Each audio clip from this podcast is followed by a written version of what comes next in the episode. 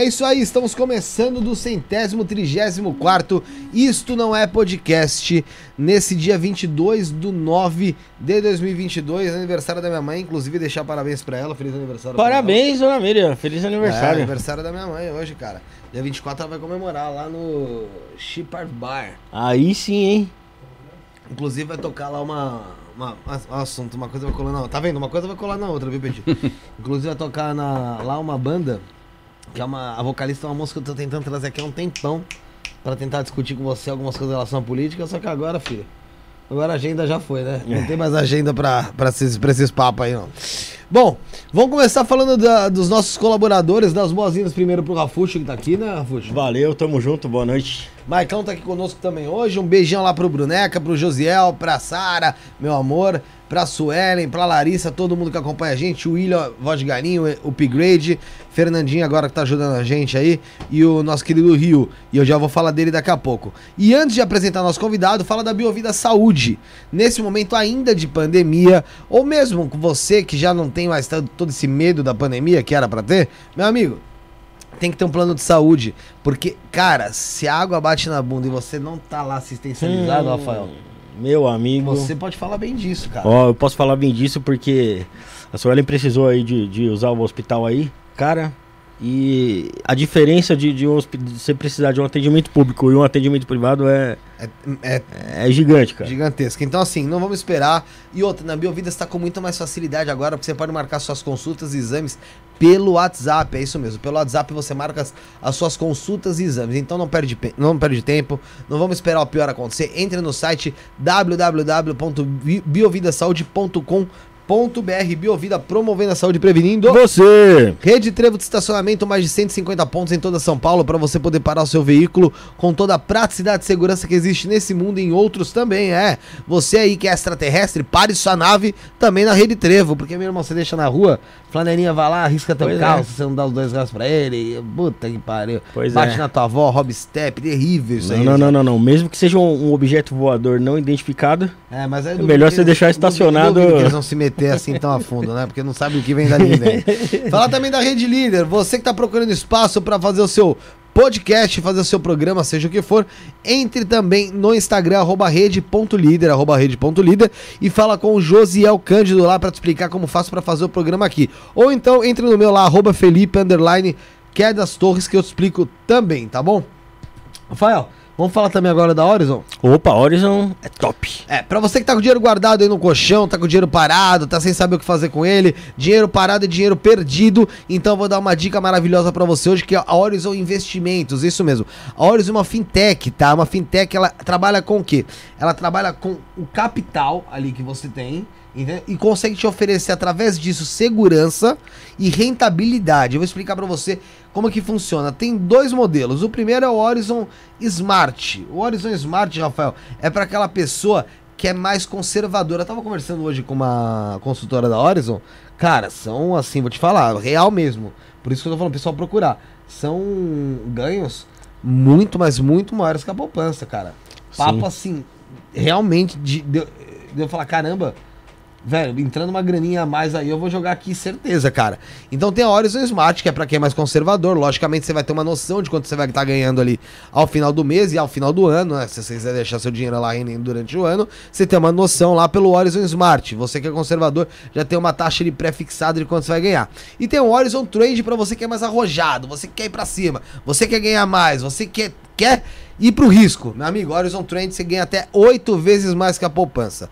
Até oito vezes mais que a poupança é o que pode te render a Horizon Trend. Então, não perde tempo também não, cara. Entra no site, tá aqui na descrição, tem o telefone deles do WhatsApp aqui na descrição pra você entrar em contato, pra você abrir a sua conta. Você pode deixar lá seu dinheiro rendendo e ficar aproveitando também os juros compostos lá, é, por uma caso de uma renda extra e tal. E caso você precise sacar esse, esse dinheiro da Horizon, você não precisa ficar esperando 3, 4 meses pra sacar. Você pode estar sacando ali todo mês, porque o saque é livre. E tem uma, uma coisa muito interessante, Petit. Olha só que coisa legal. A Horizon também tá com uma campanha até o dia 30 de novembro, que a cada 500 reais, 500 reais investidos, você ganha um cupom para concorrer a uma viagem com acompanhante para os lençóis maranhenses. Já foi pra lá? Não, não, não fui não. Se você fosse, eu levaria quem? Ah, não vou falar aqui agora. Pra não dar briga em casa com os Não, filhos. vou levaria a esposa. mulher. Ah, então Ah, pronto, Pronto, pronto, vai levar a esposa. Pronto, pronto. Os filhos, infelizmente, vai ter que pôr mais 500 pra tentar ganhar na próxima. Acesse o site, solicite uma abertura de conta na área do cliente e fique à vontade para tirar todas as suas dúvidas com o especialista via WhatsApp. Invista hoje, prospere amanhã. Seja. Horizon! É isso aí, Rafuxo. Falar da Hero Designer também para você que quer algo exclusivo, identidade visual, bonito, elegante, para chamar atenção e tá sem criatividade ou não sabe como fazer. Eu vou dar também uma dica maravilhosa que é o Hero Designer, que tá aí pronto para te atender. Ele faz serviços de banner, todo o seu layout para rede social, thumbs para o seu canal, canal de corte, elemento para stream, que é o roxinho para quem faz stream lá, para quem é para quem é streamer lá é, no roxinho. Pra quem joga lá, é, joga, faz lá seus faz lives lá e é, tal. Abas, informações, etc. E galera, o mundo hoje é virtual. Se você não tiver algo exclusivo, bem apresentável, aí você fica de fora do mercado, tá? Não seja um desses que fica perdido no mercado digital. Tem as melhores imagens e design. Chame através do Insta, arroba Hiroi Underline Designer. Eu vou soletrar. É, o Hiroi é H-I-R-O-Y. H-I-R-O-Y Underline Designer tá certo? E o telefone é 11 94854 4815, eu repito, 11 94854 4815 e para conhecer mais o trabalho dele, você vê aqui na descrição o portfólio dele atualizado, tá na descrição do vídeo também. E para fechar, Rafuxo, vamos fechar? Vamos fechar, já sei de quem você vai falar. Ah, não sabe. Eu, já sei. não sabe. Eu já sei. Sabe é do nosso amigão lá, Otávio Leal. É isso aí, vou falar do Otávio Leal, vou falar não só do Otávio Leal, como também da Humane Amor. É, Humane Amor é uma escola de formação terapêutica e yoga. A formação terapêutica que inclui Tantra, Astrologia, Reiki, Renascimento, que é uma técnica de respiração bem interessante, vale a pena você conferir, Xamanismo, Psicoterapia, Grupo de Meditação Osho e muito mais. No site humaneamor.com.br você tem acesso a livros gratuitos sobre mantras, maituna, meditação, Reiki, Reiki alternativo e muito mais. Novamente, para todo esse conteúdo, basta acessar humaneamor.com.br ou Instagram, arroba Otávio ponto Humaneamor, tá? Humaneamor ali, com H. H-U-M-A-N-I, amor, tudo junto, tá bom? E através disso também você consegue, você consegue pedir, tanto no site como no Instagram, o seu mapa astrológico, que é completaço, tá, gente? É completaço. Tem mais de duas horas e meia falando aí sobre o seu mapa astrológico. O Otávio Leal do www.humaneamor.com.br. Rafael, apresente nosso convidado de hoje. Seja bem-vindo, Marcos Antônio Petit. Marco Antônio. Marco Antônio Petit. Seja, oh, prazer é, é nosso estarmos aqui, não, isso não é, né, para conversar com vocês aí sobre é, aquilo de mais importante que a gente poderia trazer hoje, por exemplo, a questão da, da ufologia, não só brasileira, mas também mundial. E nós estamos vivendo realmente momentos é, que eu considero históricos dentro desse processo de desacobertamento da questão ufológica é, as pessoas às vezes que não acompanham diretamente a, a, a própria divulgação ufológica, a não ser é, através das mídias não especializadas, podem ter uma ideia que continua tudo do mesmo jeito, de 10, 20, 30 anos atrás, mas não é assim. Hoje em dia nós temos um processo de retirada gradativa do acobertamento, é, tanto no setor militar das principais potências, começando pelos Estados Unidos da, da América, isso é, atinge também de uma maneira objetiva, e essa é a parte que as pessoas menos têm noção, as agências espaciais, principalmente a Agência Espacial Norte-Americana, ou seja, a NASA.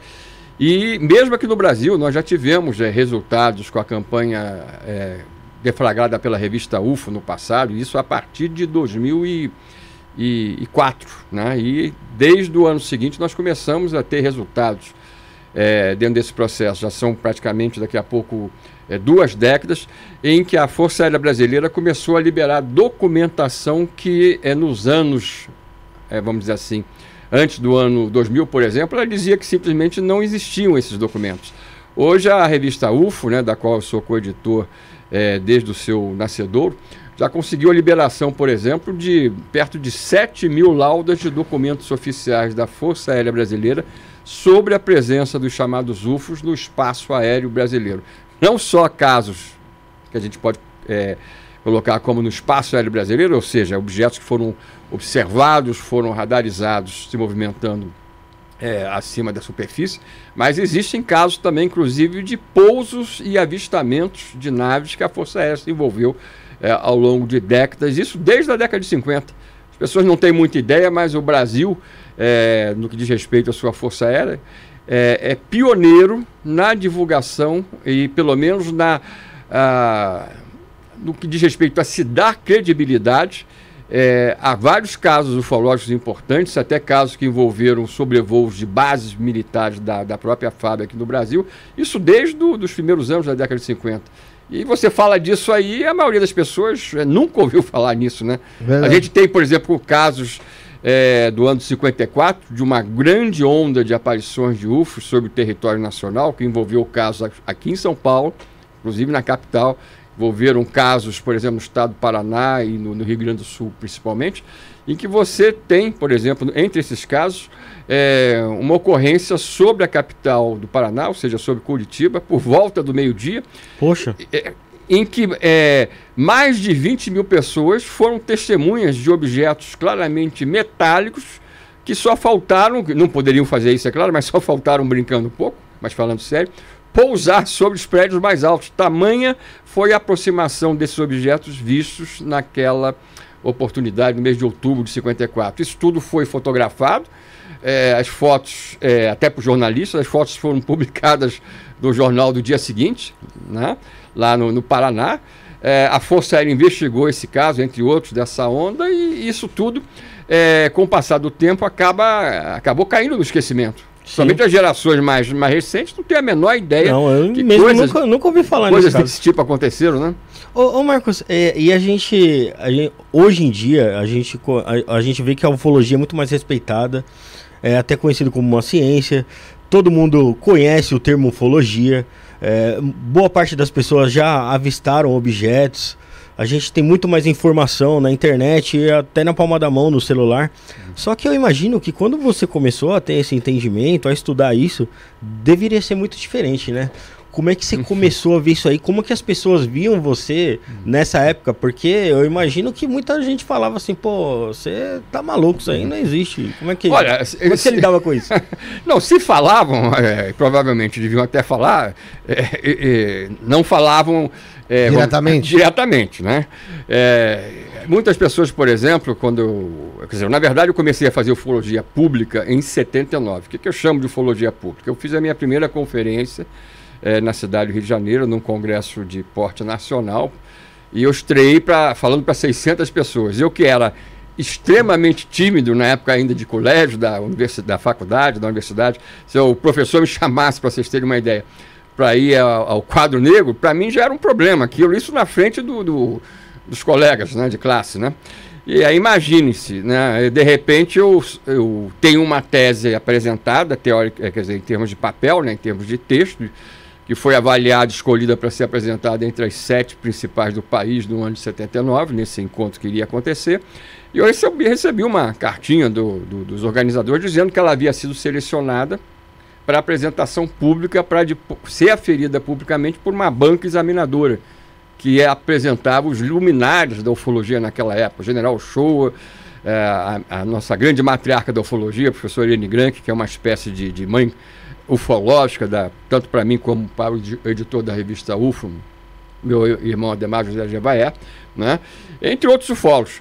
E eu recebi aquela notícia que caso eu aceitasse participar desse, desse evento publicamente, né, senão a, a tese seria deixada de lado, né, porque tinha que haver a, a, o julgamento público dela, né, também, é, eu ia estrear para 600 pessoas. Eu que não gostava de ir ao quadro negro no colégio, desde a época do colégio, imagina. É, Lidar com esse público é, todo? Felizmente, eu, eu, eu sei que eu passei dois dias praticamente sem dormir, Vai no né? desespero, pô. Com aquela dúvida, aceito ou não aceito, né? E aí chegou naquele prazo, eu aceitei e infelizmente é, hoje eu estou aqui por causa disso, né? É, mas nessa época, independente dessas pessoas que já faziam seriamente a, é, um trabalho dentro da ufologia, já tinham nome na ufologia nacional como também internacional, como é, professor Flávio Pereira, aqui de São Paulo, é, além dos que, da própria professora Irene Grank, do Geral Show, que eu já citei, é, o que, que acontecia? É, havia aquela, aquele, aquela parte do público, ou das pessoas em geral, que sabia que aquilo era algo sério. Só que a, a, a porcentagem, como você mesmo colocou agora há pouco, de pessoas que não tinham a menor noção e podiam até fazer um julgamento equivocado da sua. Falando Por falta de acesso à informação é, mesmo. Né? Justamente, né? né? É, era, bem, era bem maior, né? Mas muitas vezes, quando eu, eu comecei a, a a participar dos primeiros programas de TV na década de 80, no início da década de 80, inicialmente na cidade do Rio de Janeiro. Eu fiz praticamente todos os principais programas da televisão brasileira, Fantástico, Globo Repórter, é, entre outros, né? O programa Mistério da Manchete, que foi uma, um programa de considerado histórico também, porque tratava de maneira séria esse tipo de assunto, na extinta rede Manchete Televisão, né? né? Cheguei a ser consultor na época de, de, de análise de, de imagens, por exemplo. Era rara a imagem que a TV, a rede colocava no ar sem que, sem que passasse pelas minhas, pelas minhas mãos, né? Mas é, quando eu comecei a fazer esses programas, a, a, principalmente a parte dos programas ao vivo, é, sempre vinha aquela pergunta que tem a ver com o que foi colocado aqui agora. Ou seja, como é que é, as pessoas viam você naqueles primórdios da tua atuação na ufologia, né? E se não viam de uma maneira assim, meio como alguém que estava fora da realidade, ou, ou alguém que pudesse ser até frente a uma, uma programação ao vivo dessa, questionado dentro desse tipo de, de aspecto ali, cara a cara, né? E eu digo o seguinte, eu nunca tive, ao contrário de alguns colegas do passado, eu nunca tive nenhum problema em, em, nesses programas que a maior parte eram ao vivo na época, no passado, na década de 80, de é, me sentir, por exemplo, desconfortável por uma colocação de um jornalista ou de um entrevistador de um programa desse. Porque eu acho que isso funcionava muito dessa maneira comigo e, e eu tenho alguns casos diferenciados da, da minha realidade com algumas pessoas amigas do passado, da mesma área. Por quê? Porque é, é, se a pessoa se apresentava com algum tipo de, de, de, arrogância ou de pretensão, como se fosse o dono da verdade, eu ali, um, uma pessoa que estava totalmente é, é, longe de uma, de, uma, de uma postura, vamos dizer assim. Se quiser assim, te colocar como, como charlatão, é, tipo, tá? Não, é, é, isso até nunca, nunca aconteceu. Mas no sentido de tipo, ó, esse cara não, não, não sabe muito bem do que está falando, por uhum. exemplo. Só que aí a gente cuidava de demonstrar, e aí é a vantagem do, dos programas ao vivo até hoje, que quando você se sente, eh, eh, ou sente-se na necessidade de mostrar que o, o, o, entre aspas, o alienado é quem está tendo a pretensão de achar que você não sabe do, do, que está falando, eu sempre, com a educação, é claro, eu mostrava que, na verdade, se não era eu que era o problema, o problema era o desconhecido que aquela pessoa convivia frente a esse tipo de realidade. Eu, para vocês terem uma ideia, aqueles que estão nos acompanhando hoje aqui, eu participei é, de vários programas né, de televisão, na rádio brasileira, é, praticamente todos nessa época da década de 80, a partir da cidade do Rio de Janeiro, é, de debates, por exemplo, com astrônomos, que tinham uma postura totalmente oposta à minha. E, e, e nunca houve um problema entre eu e essas pessoas, né? E a, a, maior parte desses debates que eu tive foi com o maior astrônomo da época, até falecer, anos atrás, que foi o professor Ronaldo Rogério Freitas Mourão, que era tido como o inimigo número um dos UFOs do Brasil, porque aparecia, ah, apareceu supostamente um UFO aqui sobre a cidade de São Paulo, o prédio onde nós estamos. Vai passar no Fantástico uma matéria. Quem aparecia para negar a possibilidade de ser um UFO autêntico? De era ser, astrônomo. Era o, o, o, Ronaldo Rogério Freitas Mourão, né? Só que ele foi ficando numa posição assim desconfortável, porque ele não tinha essa aversão ao tema ou, ou uma, um posicionamento contra a vida extraterrestre com muita gente que não o conhecia pessoalmente como eu o conheci é, poderiam imaginar. Eu conheci o. comecei a conversar com esse astrônomo pelo telefone inicialmente. Eu tinha. Foi no ano de 73, no mês, me lembro, mês de novembro, quando, pelo meu envolvimento com a área da astronomia, eu liguei para ele, depois de observar na madrugada anterior, eu liguei para ele no dia 24 de novembro, me lembro como se fosse hoje isso. No dia 23, na madrugada, na verdade, dia 24, né, mas na noite de 23 para 24, é, eu consegui observar com o meu instrumento principal de, a nível de astronomia, ou seja, uma luneta, né, um telescópio refrator, o cometa Kohoutek. Né? Vocês são novos, não, não vão se lembrar disso. Mas esse cometa era para ter sido, segundo os astrônomos, o cometa do século. A cauda dele ocuparia dois terços do, do céu a nível de, de extensão. Caraca. E aquilo ali é, não estava sendo visto por ninguém na, na época para esse tipo de proposta se tornar realidade. Aí o Jornal Nacional do dia, aí sim, do dia 23 de novembro, deu a notícia que o, os astrônomos que é, na nossa frente em termos de horário, de fuso horário da Europa, não estavam conseguindo mais ver o cometa, mesmo através dos seus telescópios. Então surgiu aquela ideia de que o cometa havia sido é, havia se desintegrado entre as órbitas de Marte e da Terra. E eu estava numa vila militar de, de do meu padrinho, que também é, época, hoje é saudoso militar, para mostrar o cometa na madrugada seguinte. Né? Então metade da vida da vila foi dormir. Mas eu fiquei ali com os primos né? e consegui localizar o cometa, que ia ocupar dois terços do céu a cauda, era mais ou menos isso aqui, ó, relativamente sendo Poxa, observado pelo achar isso aí é né? difícil. E aí eu, porque para essa história longa que eu acabei de contar, mas uma coisa às vezes puxa uma, uma história para a gente ter um entendimento mais à frente. O que aconteceu? No dia seguinte eu liguei para o Observatório Nacional, onde o Ronaldo Mourão é o astrônomo principal, e disse: olha, o cometa está lá, a notícia que está sendo veiculada aí do desaparecimento, desintegração, é falsa.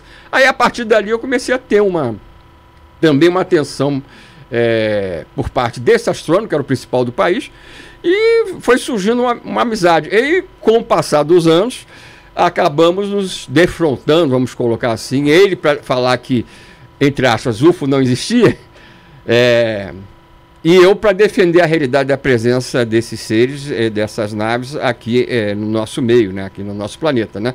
E participamos de vários debates, e aí para surpresa, para finalizar essa parte, é, do público que acompanhava os meus eventos presenciais lá no Rio, na década de 80, quando eu lancei meu primeiro livro, Os Discos Voadores e a Origem da Humanidade, quem estava lá para receber o livro autografado por mim? O maior astrônomo brasileiro para surpresa de todos que não, não sabiam dessa, dessa nossa interação é, fora da, da, da, das apresentações públicas, vamos dizer assim, né? Entendi. Até porque eu imagino que devam ter muito mais pontos de convergência do que de, de discussão na, na, é, na... Com, hoje em dia, uhum. você tem algumas pessoas da, da, área astronômica que se tornaram conhecidas, né? Que é, é se postam... Sérgio Sacana é um deles. É, não, o, o, é, o, é, é, ele, já foi bem adepto à ufologia. É, eu, ele está sempre citando a ufologia, é. né? Mas é, eu não ia fazer menção a ele. Por quê? Porque ele não é um astrônomo profissional. Né? É geólogo, assim, né? Tá? Agora, ele tem uma, uma. O programa dele, basicamente, é para divulgação de, de fatos da pesquisa espacial. Né?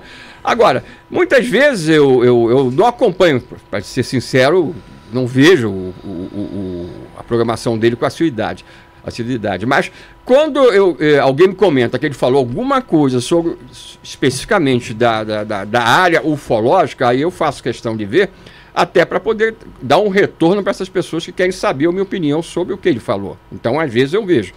E quando, é, é, para ser sincero aqui, todas as oportunidades que eu me dei esse trabalho de verificar quando ele foi fazer comentários sobre a questão ufológica, seja o ponto qual for, eu vi que, na verdade, ele, como a maioria das pessoas que se postam contra essa realidade, não tem o menor conhecimento é, é sobre nada, na verdade. Falam sem ter, é, é entre aspas, perdido tempo para verificar o que está acontecendo ou não, né? Agora, hoje em dia você tem, como nos Estados Unidos, tem aqui no Brasil também, é, algumas pessoas da área é, astronômica que continuam a ter uma, uma, uma posição contrária e avessa a essa realidade, que, que é estudada pela ufologia, também, infelizmente, sem ter o menor contato com a investigação desse tipo de, de assunto. É, e eu digo isso até, uma das áreas que eu, com o passar do tempo, eu como sou uma das poucas pessoas no mundo, tá, com dedicação exclusiva à pesquisa e divulgação da ufologia, eu não, a ufologia não é uma coisa de que eu faço no final de semana ou nos feriados. Né? Hobby. Né? É, é. Não, existem pessoas sérias, que, colegas meus de investigação, que têm outro tipo de atividade profissional e quando usam todo o seu tempo livre para fazer uma coisa séria. Mas o seu não é um hobby. Não, não é, é, A minha, eu acordo é, é, mexendo com ufologia e vou dormir mexendo com ufologia. Então eu acabei tendo aquela condição que aí poucos tiveram, né, por causa dessa desse caminho que eu resolvi trilhar, justamente. É, felizmente eu tive sucesso, senão não estaria aqui hoje, mais de 40 anos depois de eu ter iniciado esse processo. É, o que, que aconteceu? Eu tive aquela oportunidade de, a, de atuar em praticamente todas as áreas da investigação ufológica. É, o que, que eu quero dizer com isso? Por exemplo, eu me envolvi bastante com casos de investigação ligados a, ao processo de abdução, a, a questão da, da chamada UFO-arqueologia ou da presença alienígena no passado, foi a, a, o meu início, ou iniciar nesse tipo de, de atuação. Comecei a mexer muito pelo meu próprio interesse já é, natural, pela questão da, da, da astronomia, com um acompanhamento do programa espacial, isso desde do, do, do, do seu nascedouro, né? É, o que, isso foi importante por quê? Porque com a retirada progressiva é, em épocas bem mais recentes da, de parte do acobertamento, por exemplo, em relação à NASA, né? é, imagens de vários pontos do sistema solar que começaram a ser conseguidas pelas nossas missões espaciais, enviadas, por exemplo, para começar a Lua, Marte, hoje a, a, ao planeta Júpiter, Saturno. Nós já chegamos até Plutão, na verdade, com as espaçonaves da NASA, Sim. por exemplo. Então, só que entre aquelas imagens que hoje a, a NASA chama a mídia convencional para divulgar alguma descoberta, tá? por exemplo, descoberta e oficialização de água em Marte tanto no presente quanto no passado. Isso é fato. Hoje, hoje a, a NASA afirma que Marte foi um mundo no passado remoto igual à Terra. Ou seja, um mundo, inclusive, que no, hoje a gente chama de planeta vermelho, mas ele já foi azul, visto. Mas ela não afirma ainda categorica, categoricamente. Né? Ela ainda isso não... sim, afirma. Em relação à questão da. Não só isso. Em relação é, à água, você. Não, você não é, em relação à presença de água e condições de habitabilidade em termos terrestres, uhum. isso é, foi afirmado, oficializado no ano de 2012. Para você ter uma ideia, Felipe. Tá?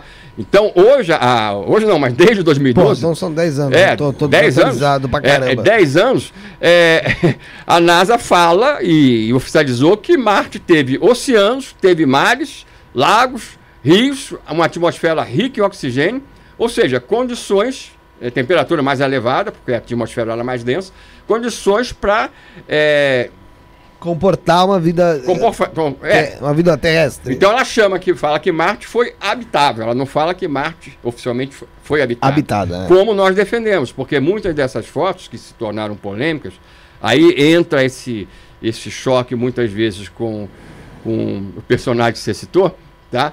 É, o Sacane? Sacane, né? É, para ele. quem não sabe, é o Space Today. É, né? É um, é um canal bastante observado, né? Ele faz um trabalho que eu considero, quando se trata de divulgação de informação científica séria, mas quando ele, ele, ele tem aquele limite dele para ver além daquilo, ou seja, ele repete aquilo que oficialmente a NASA fala. Mas dizem que ele já foi bastante ligado à ufologia também. É. Não, isso aí é. Que, eu, que, que, ele foi. É, ele era um adepto à ufologia e não sei em que momento ali que ele. Aconteceu alguma outro... coisa, né? É. Tá, mas o, o fato é, é que em determinadas ocasiões, até recentes, né? É, em que havia uma, uma colocação dele a favor da NASA e não a favor de A, B ou C dentro da área uf ufológica, né? É, sobre determinada coisa achada em Marte, né?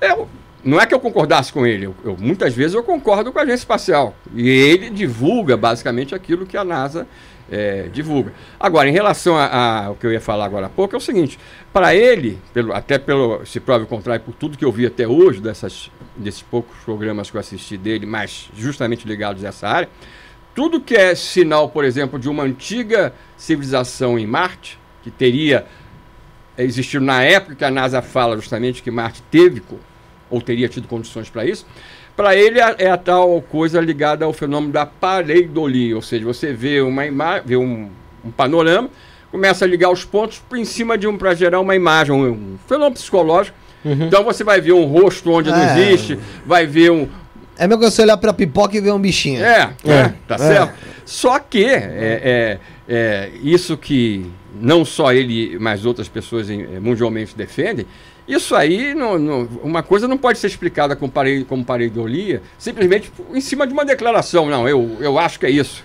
Ou então é isso. Afirmar, assim, é, né? Porque não, isso aí não. Então existiu, hoje é falecido, porque eu digo existiu, é, hoje é saudoso, para começar um, um, astrofísico também americano, chamado Thomas Van Flanders, que estava na, sempre viveu na folha de pagamento do próprio governo americano. Ele por quê? Porque ele era o astrônomo-chefe do observatório astronômico naval, ou seja, da Marinha Americana. E ele, no ano de. Ele começou a. a, a foi um dos primeiros né, astrônomos em termos mundiais, inclusive americanos, a começar a investigar a fundo as imagens que estavam chegando de Marte pela espaçonave Mars Global Surveio, que chegou a Marte, a órbita marciana, em 1997 e funcionou até 2006. O que aconteceu? Ele, como eu e outras pessoas do pesquisadores independentes, percebemos que entre aquelas milhares de imagens que estavam sendo postadas uhum. pela, pela NASA, haviam claras aí evidências, imagens de alta definição, mostrando aquilo que nós deduzíamos como sendo sinais dessa antiga civilização, ruínas. Fossem outras faces, fossem estruturas piramidais, é, é, outras estruturas de base geométrica, daí por diante, etc, etc. E aí ele fez, esse astrônomo fez no ano de 2000, e depois de 2001, duas conferências que foram bombásticas na capital americana, com a cobertura aí da mídia realmente é, mais esclarecida, mundial inclusive, né? em que ele contou com a presença e apoio de botânicos, de, de, de engenheiros, de é, outros astrônomos, até de um astronauta da, da, da NASA esteve presente lá com ele, é, geólogos, que também viam nessas imagens dessa espaçonave americana, é, que chegou lá, como eu falei, em 97, do, no século passado, é, coisas objetivas que não poderiam ser explicadas como pareidolia. Então ele agora é, ele fez aquilo que os que defendem a, a, questão da pareidolia não, não fazem. Ele falou, então Estão, estão falando que isso tudo é pareidolia, então vamos usar a ciência. Mas vamos usar a ciência como? Vocês poderiam perguntar. Quem está nos acompanhando poderia perguntar. Como é que a gente vai definir se é, é pareidolia, a face de Sidônia, por exemplo, a face do rei? Existe uma outra face em Marte, maior que aquela famosa e polêmica ainda da, das fotos iniciais da década de 70, de 76, da, do projeto Viking da NASA, que é chamada face do rei.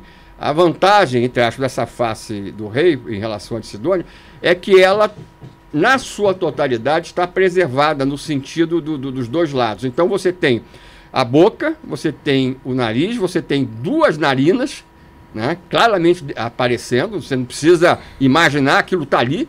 Você tem dois olhos tem duas sobrancelhas. Isso aí, no eixo maior, tem quase dois quilômetros de extensão. Aí o, o, próprio astrônomo que eu citei, né, da Marinha Americana, o, o Flanders, ele chegou e falou: vamos começar a usar por aí a, a ciência como? Vamos calcular matematicamente as possibilidades da geologia marciana, né? Dentro de, de uma causalidade, poder produzir uma coisa com uma é, simetria perfeita dessa. Aí você chega naquela, naquela é, proporção de uma possibilidade para milhões e milhões. E aí ele foi fazendo esse trabalho conjunto, né? com a, a, auxílio de outros, outras pessoas da área também. E aí essa, é, é, é, hoje ele, ele é, um, é, um, é, um, é um exemplo desse tipo de coisa quando alguém chega para mim e fala, isso aí é uma pareidolia. Olha, eu tenho mostrado no, no, desde. A gente falou de 2012, né? Uhum. 2012, no, no final do ano, justamente logo depois da NASA ter oficializado condições favoráveis à vida, inclusive semelhante à nossa no passado de Marte, isso aí aconteceu como? Aconteceu através do rover Curiosity, e tinha pousado no dia 5 de agosto da, da, daquele ano, dentro de uma cratera marciana de 154 quilômetros de diâmetro, chamada Gale. Mas por que, que eles pousaram lá com esse rover? Eles pousaram lá porque essa cratera é um dos pontos que a NASA coloca hoje, como no passado tendo sido coberta por água. Essa cratera foi um lago de 154 quilômetros, segundo a NASA, de, de, no seu eixo maior. Então esse rover foi para lá para justamente provar o quê? O objetivo dele, qual era? É, se Marte, é, a partir daquela posição do pouso, é, teve realmente condições favoráveis para a vida, ou seja, foi um mundo habitável. E ele, com menos de dois meses de atuação lá, fazendo análises químicas da superfície, tá? É, existem fotografias de, de, de, sinais também de ruínas que ele obteve, como uma, uma, uma miniatura de uma pirâmide que eu localizei a, a a, dezenas de imagens que a NASA obteve. Né? Tá? Então, o fato é que no mês de setembro, uhum. ou seja, menos de, de, de 60 dias depois do, do, do, do pouso, veio a oficialização da vida da, ou melhor, da, das possibilidades de vida passadas é, em Marte. Né? E existem outras fotos que aí eu, eu e outros colegas começamos a localizar. Por que, que eu falo que o acobertamento foi está sendo retirado em relação a essa parte espacial, por exemplo, das imagens espaciais?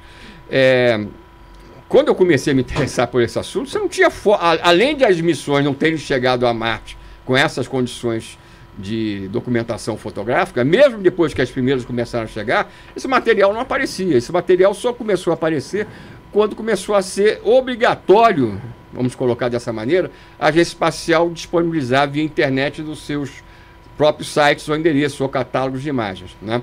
Então eu, eu e outras pessoas começamos a examinar, para começar uhum. a, essas, esses catálogos de imagens, especificamente desse roubo, por exemplo, e ali nós encontramos sinais é, de, de coisas, entre aspas, fotografadas a 5, 10 metros de distância, às vezes no máximo 30, que eram claramente é, representações do mesmo tipo de fósseis da vida daqui da Terra de 64 milhões de anos ou mais.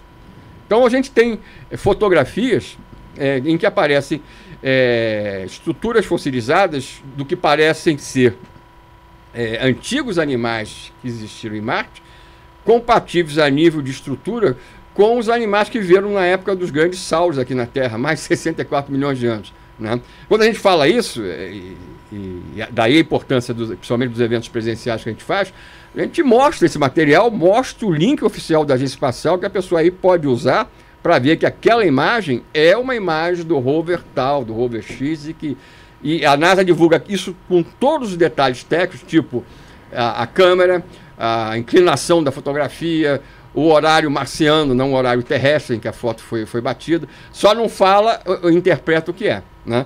Então, hoje em dia, tudo aquilo que eu, no final da década de 70, no meu primeiro livro, que eu citei o nome, Os Escoadores e Origem da Humanidade, eu já falava de Marte, que a NASA não tinha oficializado, é, a, hoje em dia, como a questão da habitabilidade passada, já é oficialmente reconhecida. Agora, como é que eu e outros colegas, no final da década de 70, podíamos fazer uma afirmativa sobre um outro mundo, no caso Marte, é, que a agência espacial só iria oficializar a partir de 2012?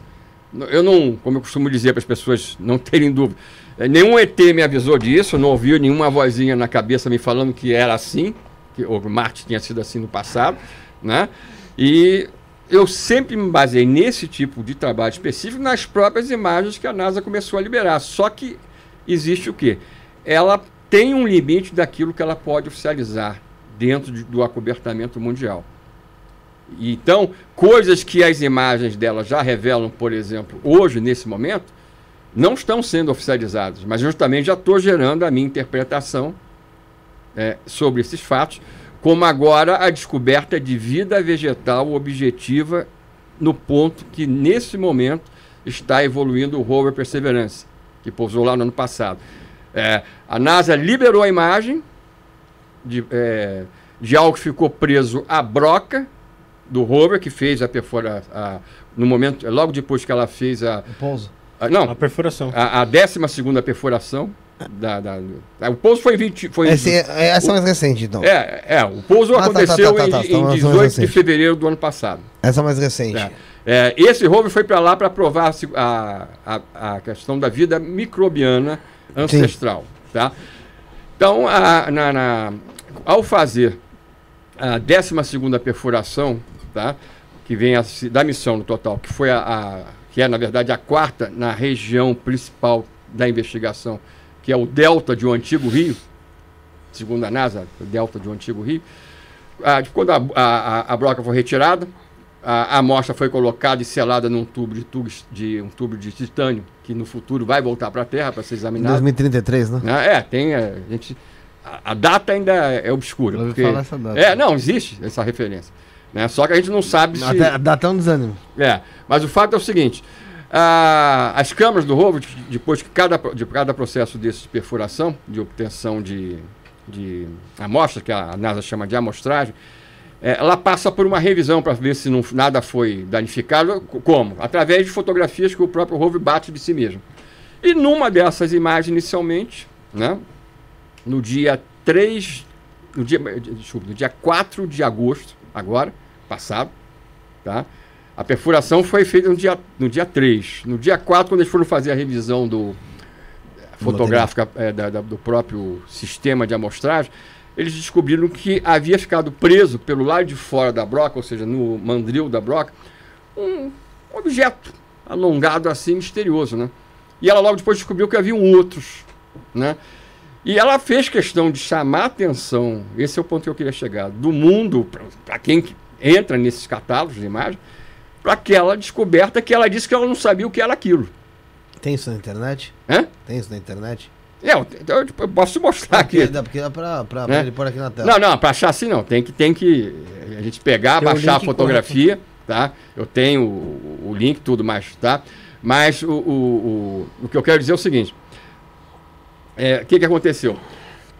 Quando você baixa essa imagem, na, na imagem liberada por ela, né, como todas nesse catálogo do, desse rover do Perseverance, você é- é- a imagem é um quadrinho. Você tem que agora a NASA dá aquela condição de você baixar com alta definição. Quando eu baixei essa imagem para ver aquele entre aspas aquele fiapo, Fileto ali. né? É, aquilo que era um pouco maior do que o, um, um- a nível de espessura do que um fio de cabelo humano, tá? Uhum. Mas fotografado por uma câmera é, que faz, tem a capacidade de fazer acoplado com outros instrumentos, análise inclusive química da, da estrutura. Eu vi que aquilo ali era um fragmento, era um- de algum vegetal, era um, era um pequeno galho, um micro galho, né? E, e aí eu- a NASA disse o seguinte, na oportunidade, que ela iria continuar a investigar para saber a natureza daquele objeto. O, o tempo passou, né, isso começou no dia, no dia, a publicação da primeira imagem no dia 4. Ela bateu dezenas e dezenas de imagens com diferentes câmeras, com o sol em diferentes posições, suspendeu o processo de, de amostragem, ou seja, para que aquilo continuasse ali preso onde estava para poder ser investigado. Né? E agora ela simplesmente fez o que ela tem feito muitas vezes nesses casos. Quando ela encontra uma prova de vida em Marte, seja no passado, seja no presente, superior a tal vida microbiana que ela está preparada para dentro de pouco tempo oficializar, ela acaba esquecendo, cai no esquecimento e, e a mídia tradicional Parte pra próxima. Morre. morre, né? Então, agora, o que, que a gente faz? Qual é o nosso trabalho nesse caso? É divulgar, massificar esse tipo de evidência. Esse material vai ser apresentado agora de maneira detalhada nesse evento que vai começar amanhã, aqui mesmo, no, no- no bairro onde nós estamos, da Liberdade, Sim. No Hotel Nikkei, que é o 26º Congresso eh, Brasileiro de Ufologia da revista UFO, da qual eu sou co-editor desde o início, né? E depois eu vou dar o meu WhatsApp. Pode dar agora. Se quiser Tá. começar já agora, Tá, o, e esse WhatsApp serve não só para as pessoas que queiram participar desse evento, tá? Por aqui no chat. então. tá? É, que começa amanhã à noite. É 11, né? É? 11. Não, é 21. O DDD do meu WhatsApp ainda é do Rio. É 21. Ah. E o número é 995 Nove- 84 1014. 21 995 84 1014. Esse WhatsApp- 995841014. DDD 21. E, e, então, nesse evento, a- a- o Wagner Borges, que já frequentou, É, Esteve aqui várias vezes, né? sócio. é, sócio do programa, né? Foi quem, inclusive, nos colocou em contato para que eu estivesse hoje aqui. Ele vai fazer a palestra de abertura, porque esse é um evento de ufologia, mas que comporta também a, a, a, a conexão com a, da ufologia com a espiritualidade no sentido sério. Porque é claro que existe coisa que é devaneio É nessa, nessa área.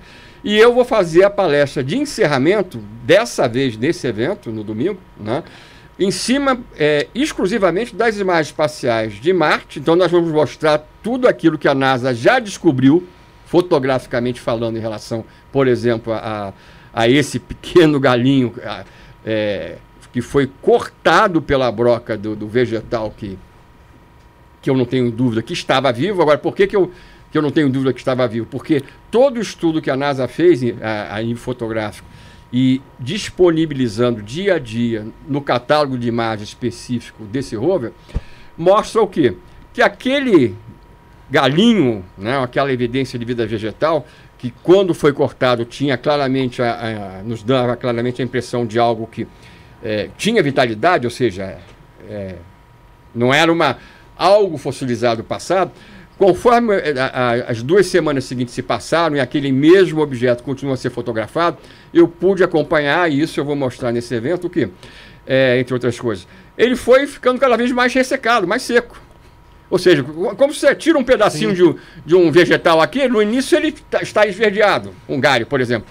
Daqui a um, uma semana ele vai estar seco. É. Então, é, é, é então é, nesse evento eu vou estar mostrando não só esse material ligado a Marte, desse, desse ligado a essa última descoberta, mas é, outro tipo de evidência, porque isso é o quê? É, é, tem gente que fala, ah, mas que importância tem isso?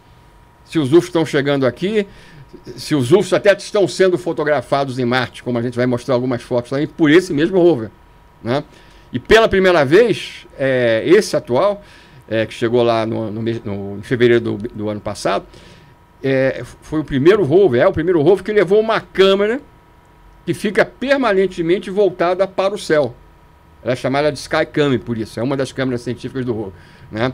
Olha, se você está buscando é, evidência de vida microbiana, é na superfície, né? É. Tá? Mas é, essa câmera, ela faz parte de um sistema, do sistema meteorológico, de aferição meteorológica do rover. Então ela fotografa também periodicamente de dia o, o céu marciano, atrás de nuvens e de outras formações, mas fotografa também o céu.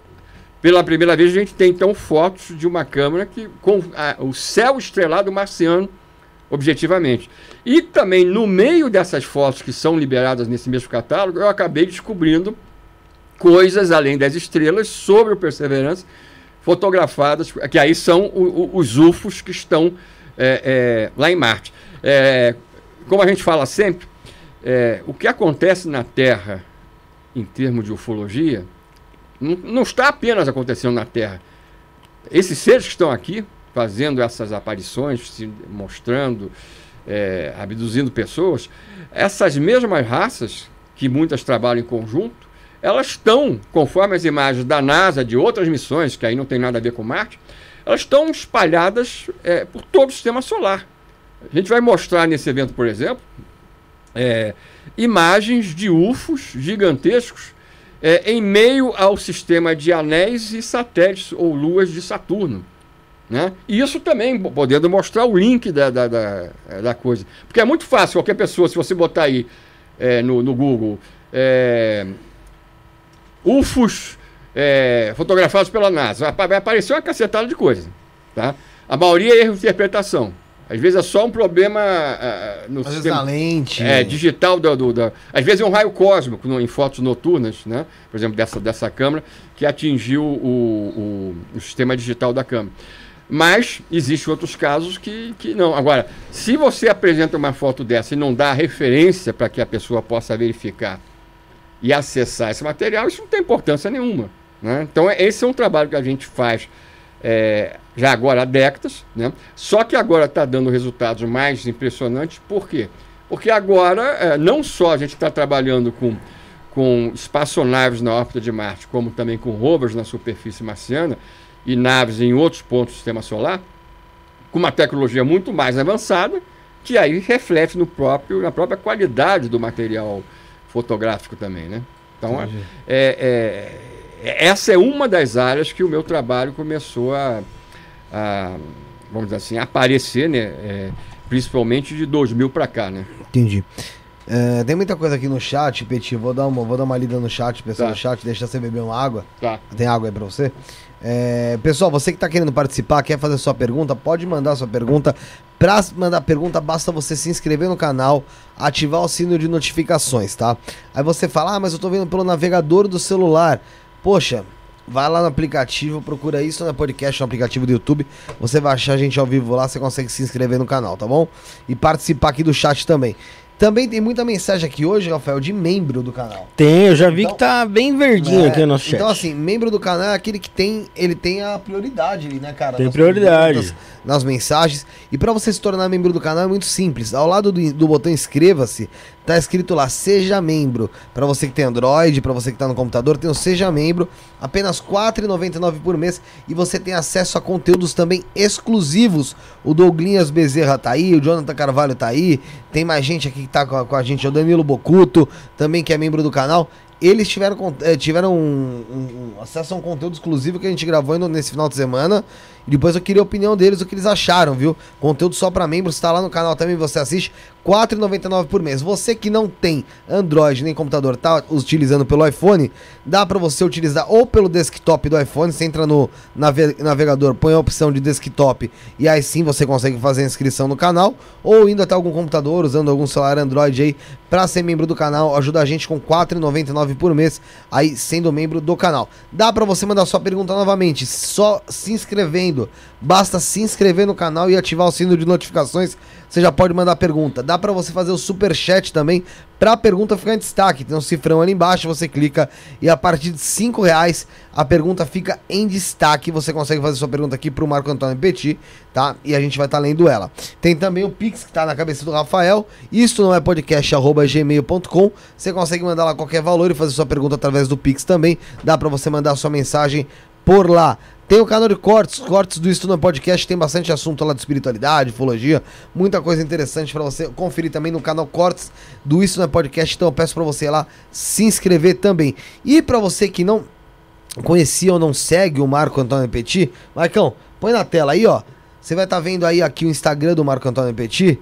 É, tá todo, tá o Instagram dele aí, tá na tela? Do lado, do lado do Rafa. Tá do lado do Rafa? Tá no Rafa, tá no Rafa. Então tá aqui, ó. Tá aqui, ó.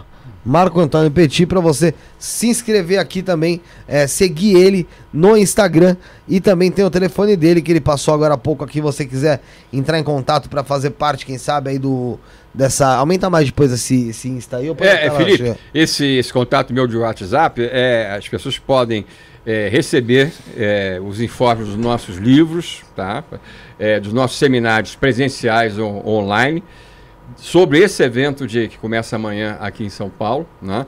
E, e, ter acesso a um material também exclusivo que nós, a nível de conteúdos, que nós enviamos. É, é, Você me enviou algumas coisas, né? Eu, é, eu te enviei uma das últimas coisas aí. É, porque foi quando a gente, quando a gente começou a ter contato. Agora, há poucos dias atrás, né? É. Como exemplo. Né? Então, esse WhatsApp é o principal.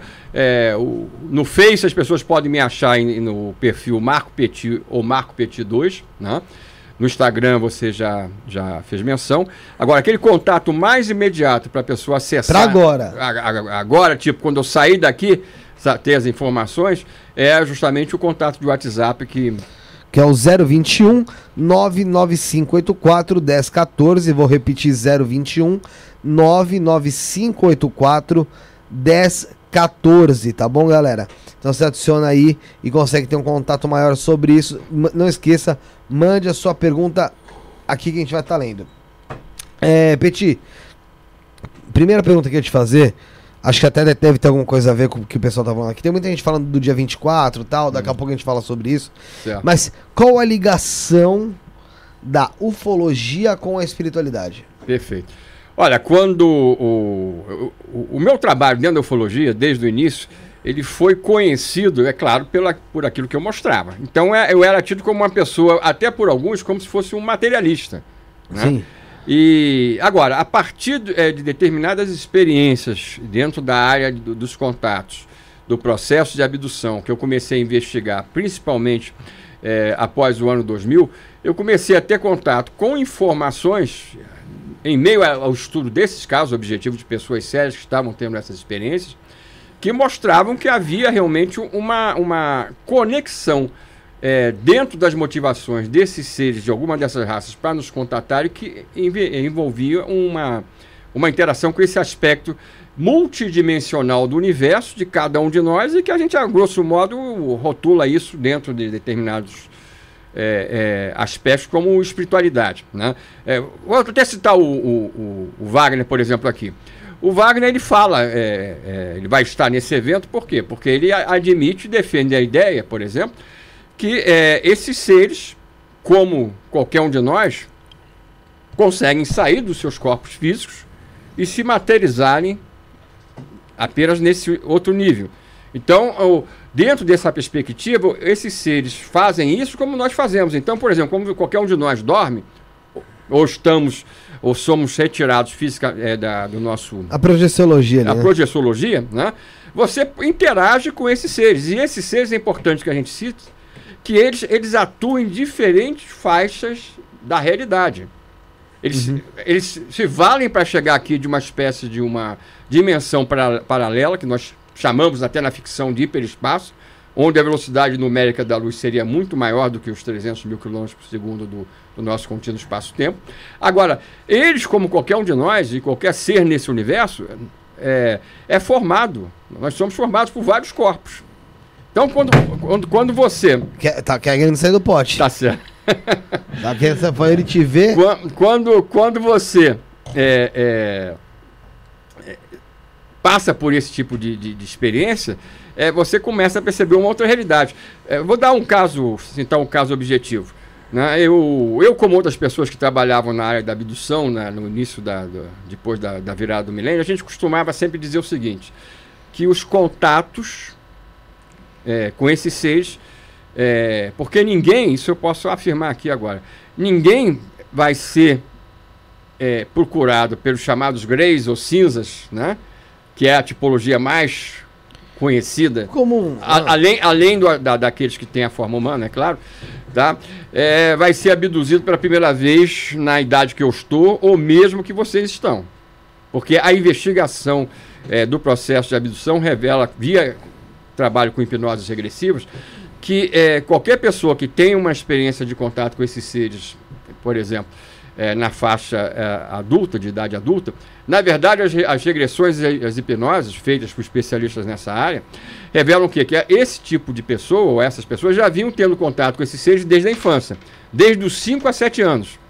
Eu mesmo levei gente para fazer regressão, para investigar caso, é, é, por exemplo, é, da atualidade, dentro do qual a, a pessoa tinha, por exemplo, 50 anos de idade, e ela começa a falar igual uma criança de 5, 7 anos de idade, pedindo para que tirasse aquela luz de cima dela, porque a pessoa revive, não é uma memória, não é uma, não é um uma espécie de lembrança, é a pessoa revive. Revive o um momento na sua totalidade. É, ali. como se estivesse acontecendo. É, tipo, chamam de hipnose forense, acho que é alguma coisa tá? assim.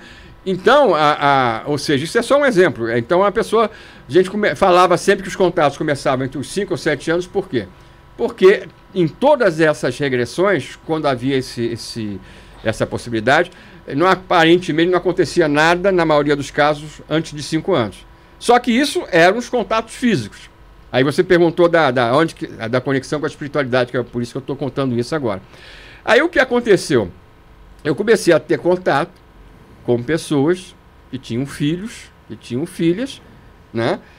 que a, a própria família já era contatada por esses mesmos seres, de aspecto humano no comando e tendo os greys como os cinzas como força abraçal nesse processo de, de contato e abdução.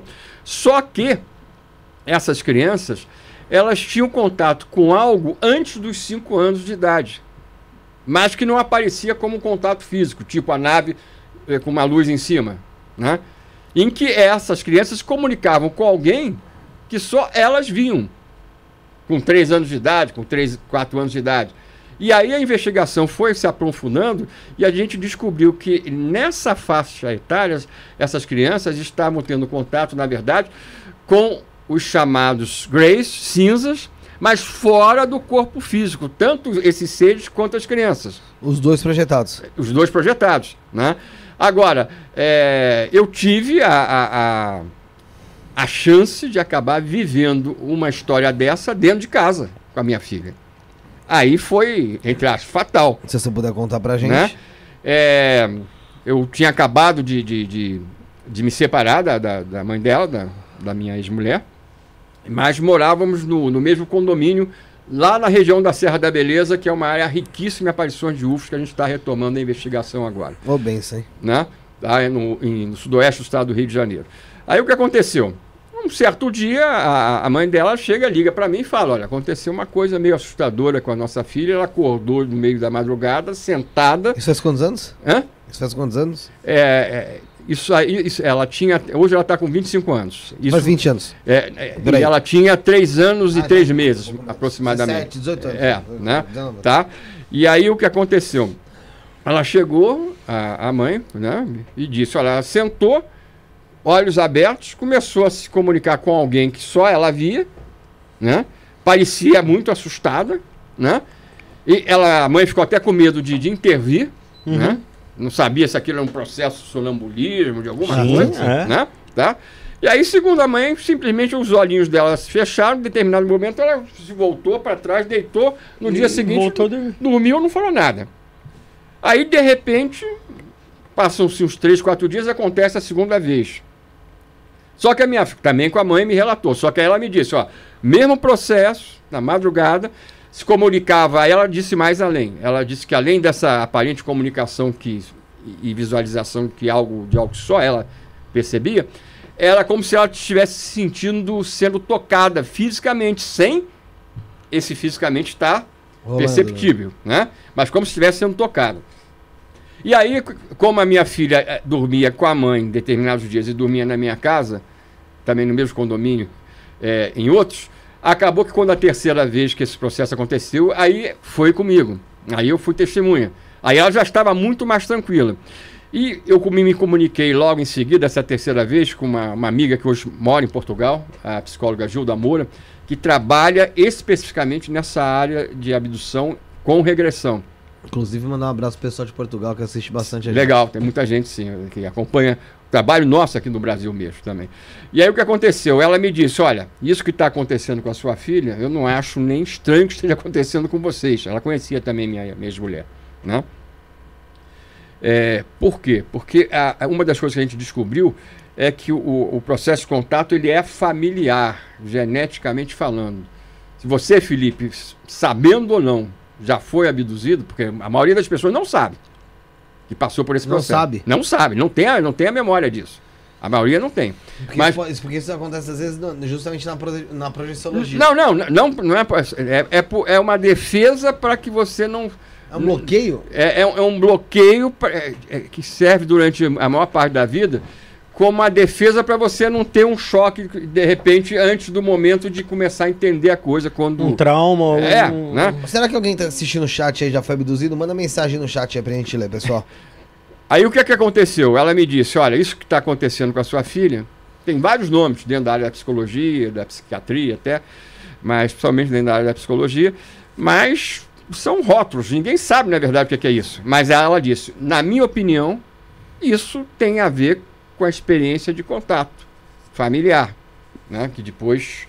É, é o que eu ia dizer, para completar, é o seguinte, para não ficar capenga essa- parte da história, é, é o seguinte, que é, se você passa por esse processo, se você passa por esse processo, sabendo ou não sabendo, os seus pais já passavam, também sabendo ou não, os avós e os seus filhos ou filhas vão passar.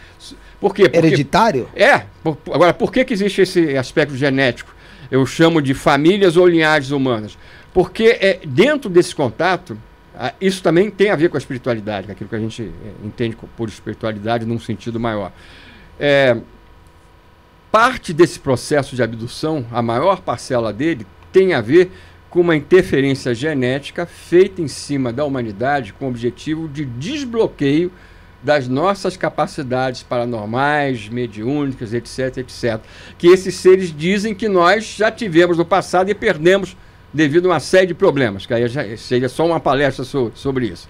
Então, é, se é, é, uma determinada família, por exemplo, a sua, Felipe, é, é alvo desse tipo de, vamos chamar de, de experimento, não adianta eles terem interferido na sua mãe ou no seu pai, no seu avô ou na sua avó, tá? E não interferir em você e nos seus possíveis filhos, porque senão o processo para. Porque cada geração que está nascendo, dentro dessa experiência de contato, nasce com maior capacidade ou abertura para essas realidades superiores, começando pelas capacidades paranormais que podem se manifestar é, numa área ou outra, na dentro do aspecto da mediunidade, daí por diante. Então, o, o que, que acontece? Voltando para o caso da, da minha filha, né, onde isso interage. É, a Gilda chegou para mim, essa psicóloga amiga, e disse: Olha, não faça nada, não interfira, apenas observe, também a sua ex-mulher da mesma forma. Não deixe ela ser influenciada por nada do seu trabalho, tipo, ela não via fotografia de UFO, não via nada. A gente não. E não pergunte. Três anos. Né? Três anos. É, não, e aí ela, ela me disse o seguinte, que isso foi surpreendente, né? Ela me disse, ó, isso está acontecendo principalmente entre os 3 e 5 anos, essa fase de experiência, de contato com algo que não se sabe o que, é. Né? Que podia até não ser nada, né? na verdade, né? falando objetivamente. É, a gente tem que sempre ter essa perspectiva, porque em alguns casos. Não, vamos partir, a gente parte primeiro do, do nada. É, né? Gente começa, né? Senão a coisa não, não, é, não, é, não, não é assim que se leva a sério a coisa. Mas o fato. Aí ela, ela disse o seguinte: esse tipo de coisa está acontecendo principalmente com as crianças entre os 3 e 5 anos. Quando vai chegando perto dos 5, vai sumindo esse tipo de, de, experiência. Né? E depois surge a fase que a gente aí já pesquisa com hipnose que, regressiva, que é a parte física. O que, que houve é, de fato lá? É. Aí os, os meses foram se passando, a minha filha continuou a ter aquele processo, só que aí não não, não era algo traumático para ela, ela não se ressentia de nada. Ela acostumou. É, né? Até o dia que ela. Foram dois dias que foram fundamentais para poder identificar e fechar a coisa. Usando a minha filha, num bom sentido, para entender o, o, restante de casos que eu estava investigando. É, num dia ela chegou é, para mim, ao acordar, sem eu falar nada, e falou o seguinte: Papai, apesar de tudo, eles não parecem maus falou assim: apesar de tudo, eles não parecem maus. Eu não perguntei quem, para começar. Ouvi, eu falei: legal. Tá, ok. Tá? Aí, quando a coisa estava quase terminando, aos cinco anos, o que, que acontece? A minha mãe tinha se mudado para a Conservatória, que é a, a, localidade que fica na, uma das que fica na base da Serra da Beleza, nessa área de incidência, tá? E então eu levei nesse dia a minha, a minha filha na casa da avó e eu tinha um programa de rádio que eu fazia semanalmente, eu acho que era às quintas-feiras também, é, na parte da, da tarde, lá na rádio local da, dessa região, em que eu falava desses assuntos, é claro. E eu tinha levado na, naqueles dias é, o, o CD da trilha sonora daquela série televisiva Arquivo X para a rádio.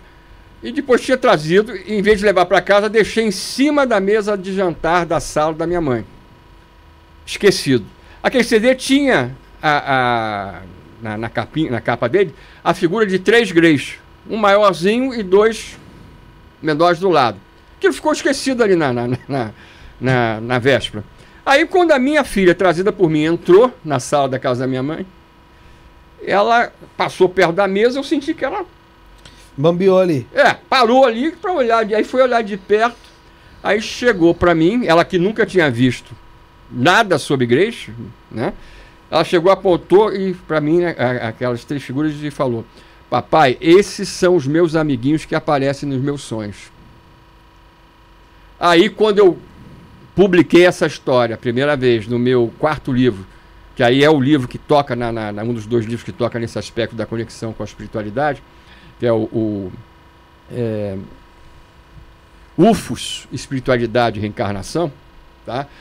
É, eu, na época, não era a época da internet ainda estabelecida, isso foi o livro é de 2004, né? O que, que aconteceu? Eu recebi era cartas de leitores e leitoras do, do, do, livro pelo Brasil afora, dizendo que seus filhos passavam pelo mesmo processo que a minha filha tinha, eu estava descrevendo, e, e as pessoas não sabiam entender. É, tinha gente que falava que a, que a, criança tinha que ser levada para um centro espírita pra, porque estava obsediada, Caso psiquiátrico. É, é, tinha isso tudo, né? Mas aí as pessoas começaram a se encontrar e perceber na, na, na, naquele tipo de, de referência que eu fiz. As coincidências. A, que podia ser a mesma coisa, né? Então, a, a, a o, essa coisa da, da espiritualidade, a conexão, ela começa a acontecer porque esses seres deixam claramente a entender o seguinte, que cada um de nós, hoje, estamos terrestres. Estamos terrestres.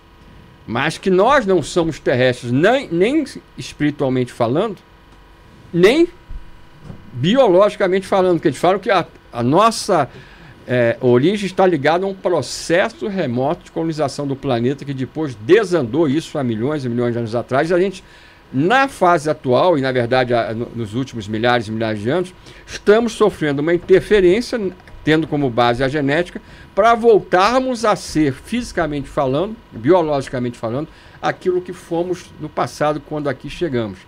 Então, a, a, a, quando em alguns desses casos de contato da atualidade, qualquer um de nós podia chegar à frente a um ser desse, mentalmente, né, porque a comunicação, na maior parte das vezes, funciona assim. e a pessoa tem interesse, o terrestre, entre aspas, tem interesse em saber de onde você veio, é a pergunta que eles menos acham importante. A gente escuta falar de, de pleidianos, arcturianos, isso aí, É. é, eu, eu- todo mundo sabe com quem está contatando com facilidade, mas na realidade, não estou dizendo que, que não existam pleidianos ou arcturianos, não é isso. Mas o que eu estou querendo dizer é o seguinte, que é, para esses seres, a, a- última coisa que vamos falar de importância para eles é que, a nível de interesse nosso, seria isso. Porque, é, vou dar dois exemplos de dois casos objetivos que eu tive envolvimento. É, num desses, dessas vezes, o, o- um adolescente, é um caso que é, hoje é um amigo meu do passado, hoje saudoso, infelizmente, é, que tinha contatos, era familiarmente, aparentemente ligado a esse processo de, de geração após geração. Então, na adolescência, ele já tinha, se vislumbrava esses contatos físicos com, com esses seres. Então, numa das oportunidades, numa das primeiras, ele chegou e perguntou: de onde você vem? Sabem qual foi a, a resposta que ele teve do ser? Aí vai entrar num outro aspecto desse sentido maior dessa presença toda. O ser disse para ele o seguinte: Olha, eu não sei aonde você começa e eu termino, já que nós somos Um um. mesmo. Foi bem filosófico, né? Foi bem. É, quer dizer, é uma resposta que ele não esperava. Aí ele É. falou, sou Shakespeare. tá certo? No outro caso, aí a, foi uma coisa mais didática em que foi colocada a, a entidade, é um caso lá perto mesmo da Serra da Beleza, que eu tive a chance de investigar, mas não lá exatamente, é, que me chegou através até da professora Irene Gran, que é essa nossa grande matriarca da ufologia brasileira, que me apresentou a, a testemunha. Ah, essa na pessoa contatada, que na época tinha 18 anos, na, na época desse contato, chegou e fez a mesma pergunta para um ser já de aspecto humano. E aí ele disse, olha, eu posso, outras palavras, né, resumindo bem a história, eu posso até dizer de onde eu estou vindo hoje, hein, de, onde a minha civilização está estabelecida. Mas deixou claro que aquele mundo de onde a civilização dele partia para nos contatar, na atualidade, é, não era o mundo de origem daquela humanidade, já que eles já tinham ido parar nesse sistema solar ou estelar a partir de um processo migratório de um outro é, é, sistema solar muito mais antigo. E eles falam que no nosso futuro a gente vai fazer a mesma coisa, vai migrar para outros sistemas estelares. Seria outra galáxia mesmo. Na outra galáxia necessariamente não, porque a, a nossa é, é, É muito grande, É, muito grande, Muito né? grande, né? Mas é, o próprio Calceiro, que fazia um trabalho de, de- também de advogado do diabo em relação aos UFOs, nas obras dele ele, ele trouxe muito conhecimento importante. E uma das coisas que. Eu até. O meu segundo livro sobre essa questão da, da origem não terrestre da humanidade, que tem o título é, Contato Final, Dia do Reencontro, eu, eu transcrevi uma citação do Seio, que basicamente ele defende nela a existência de processos colonizatórios, migratórios, que se espalham pela nossa galáxia e dando a entender que no futuro a gente vai fazer a mesma coisa, que é uma coisa, ou seja, a nossa única casa na realidade é o universo. Então, esses seres eles desejam que a gente aumente a nossa percepção, o nível de consciência, para perceber que hoje a gente pode se chamar de, de terrestre, mas no passado não fomos. Ou seja, isso já revela uma outra vida pregressa, ou outras vidas pregressas. E esses seres dão a entender que, que é uma coisa mais surpreendente ainda, que é, um, é o, eu acho que é o, é o ponto máximo que é, a minha investigação nessa área está chegando a nível de investigação. Não é algo que eu considere definitivo, mas que a gente está avaliando. É, há um entendimento que está surgindo daquilo que eu percebo daquilo que em parte é dito, porque uma das coisas que eles dão a entender é que a gente tem que, reparem bem o que eu vou falar agora, que a gente tem que conseguir ver além daquilo que nos é mostrado, mostrado por eles. É que a, a compreensão humana é- deve ser muito diferente do, do, do que a gente pode imaginar deles, né? Hum. A gente não sabe a- que ponto eles expandiram o, o- o conhecimento, o pensamento deles e a nossa limitação. É, a gente está preso a uma série de dogmas ainda, uma série de, de, de, eh, de, de situações de, de- e o, o desconhecido para nós, é, em termos gerais, é muito grande ainda, né? Tá certo? O próprio medo que a humanidade tem do fenômeno tem a ver, em parte, é, com esse, esse, é, esse medo do, do, do desconhecido, né? Agora, tem um, um aspecto que é importante, que é o seguinte, eles não dão nada a nível de informação pronta. Tipo, acredite nisso. Não é assim. Por isso é que vem essa história de vermos além daquilo que nos é mostrado, para que a gente gere o nosso próprio entendimento pelas bases que aí sim eles conseguem lançar através desse contato. E então o ponto que eu ia chegar dentro do processo de abdução, que eu para não deixar em aberto, né, é a seguinte ideia: que é, hoje nós três aqui, vamos imaginar que cada um de nós fosse é, um abduzido, por tá. exemplo, tá? É, o ponto é esse. Hoje a gente está desse lado da história, a gente está conversando sobre isso tudo aqui. Mas, aparentemente, uma das coisas que a gente avalia agora de maneira séria, o que, que seria? Que de, isso a partir de outros casos que eu tenho investigado. Que é, em algumas das nossas vidas pregressas, a gente poderia estar do outro lado da história. Fossemos nós os estranhos. Né? Eu, eu, e, então, quando alguém chega e fala, eu não pedi para ser abduzido, eu estou sendo, entre aspas, violentado, não me perguntaram se eu queria ou não queria, a pessoa pode até não saber por que, que ele está passando por aquilo, mas às vezes ele já faz parte desse tipo de interação de contato. E na vida hipoteticamente pregressa, na encarnação, ele não usa esse termo. Né? Tá? Mas eu, quando eu coloquei o título desse livro, é, era para as pessoas entenderem do que, que ele iria tratar. Né? Mas a, a, a perspectiva de contato é que justamente você, na verdade, é, ou deu, entre aspas, o consentimento, resolveu vir para cá para fazer uma determinada, cumprir uhum. uma determinada missão, ou a, até essa coisa do não consentimento não tem sentido se você faz, se todos nós fazemos parte de um, de um processo que não é terrestre, mas é, é vamos chamar galáctico ou universal, que está ligado à própria intimidade da evolução da, da, da, da, vida e do próprio universo, né? Ó, tem mais mensagem aqui, Rafael. Eu tinha perguntado sobre o pessoal em relação à abdução, né? É, o Hélio Rossi aqui é, mandou algumas perguntas, mas daqui a pouco eu vou perguntar aqui em relação ao porquê que os países não divulgam é, verdade sobre os UFOs, mas daqui a pouco a gente fala sobre isso. O Chapolin Colorado tá aqui, ó. Já vi luzes nos céus de Jundiaí a vida toda, mas não sei explicar o que eram. Nessa época nem drones existiam. Outra mensagem aqui da máquina do tempo é um mistério de Deus. Eu já vi um OVNI na, na Serra da Beleza em 87, numa vigília que Marcos Petit organizou. É, CLB produtor tá conosco aqui também, um abraço para ele, chegando agora. Douglas Bezerra, quero também um pouco falar sobre isso. Durante os rituais que, de ayahuasca que ele consagra, já me foi informado algo nesse sentido. É difícil explicar, mas foi um contato extradimensional. Guarda esse ponto aí que eu quero entrar nele, tá?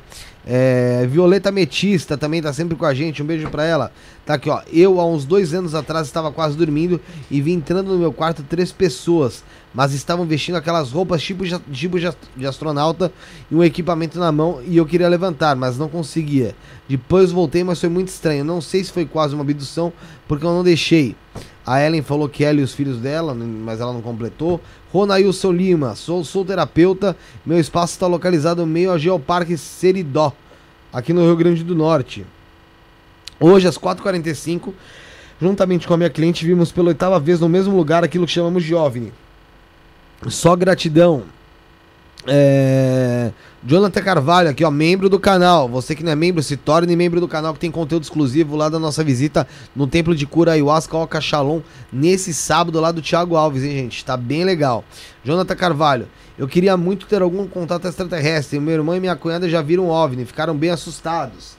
A Nilce Nini, abduzida nunca fui, já tive sonho lúcido, estar em outro planeta com prédios de cristal transparente. Minha casa é uma mesa oval enorme com seres. É, na minha casa, uma mesa oval enorme com seres altos, loiros em reunião. E eu era casado com um deles. A Cláudia Rodrigues perguntou se a sua filha lembra disso aí até hoje. A, a minha, eu conversei com a, com a minha filha em época recente, né? Uhum. Porque quando é, eu lancei o livro, depois de um tempo, eu falei para ela, eu mostrei o livro, né? E a mãe também tem, é claro, a obra. E eu falei para ela, olha, eu fiz aquilo que a minha intuição indicou. Eu falei, olha, a história foi essa, você lembrando ou não, tá?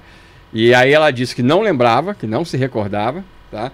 E eu falei, se você quiser aprofundar esse assunto, na hora que você quiser, você que vai me procurar. Eu não vou é, fazer isso com você. Então, ela até hoje não me não quis voltar a falar no assunto. Agora, eu não posso dizer, sinceramente, até que ponto ela tem recordação ou não. Ela diz que não tem.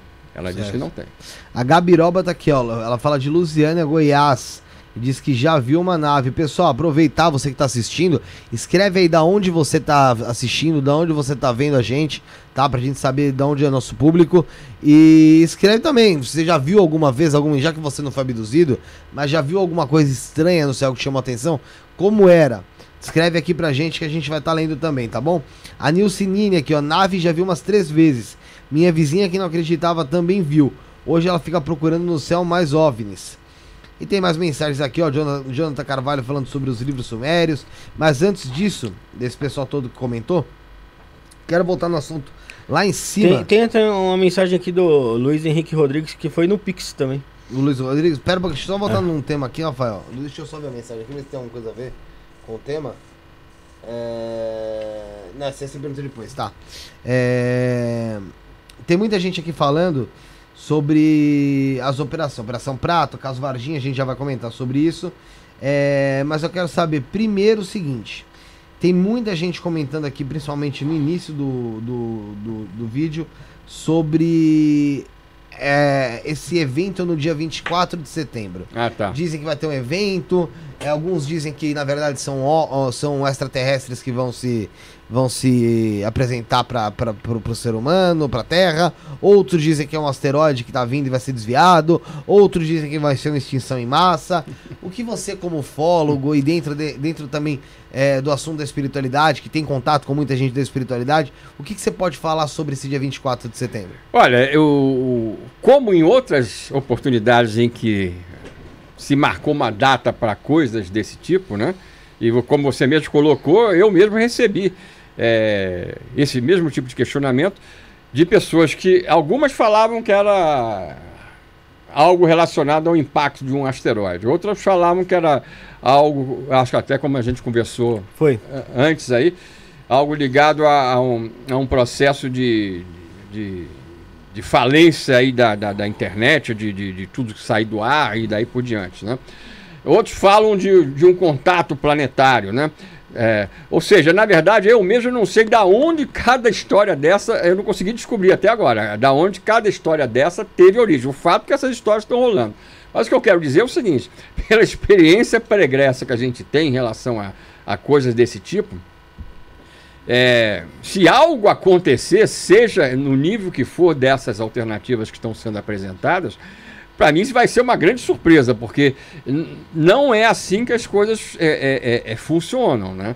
Você, no caso do impacto de um asteroide, isso sim, você pode ter uma, uma isso, se fosse acontecer, ter, teria-se uma data. Só que e, é, é, a gente tem duas coisas distintas quando a gente trata desse assunto.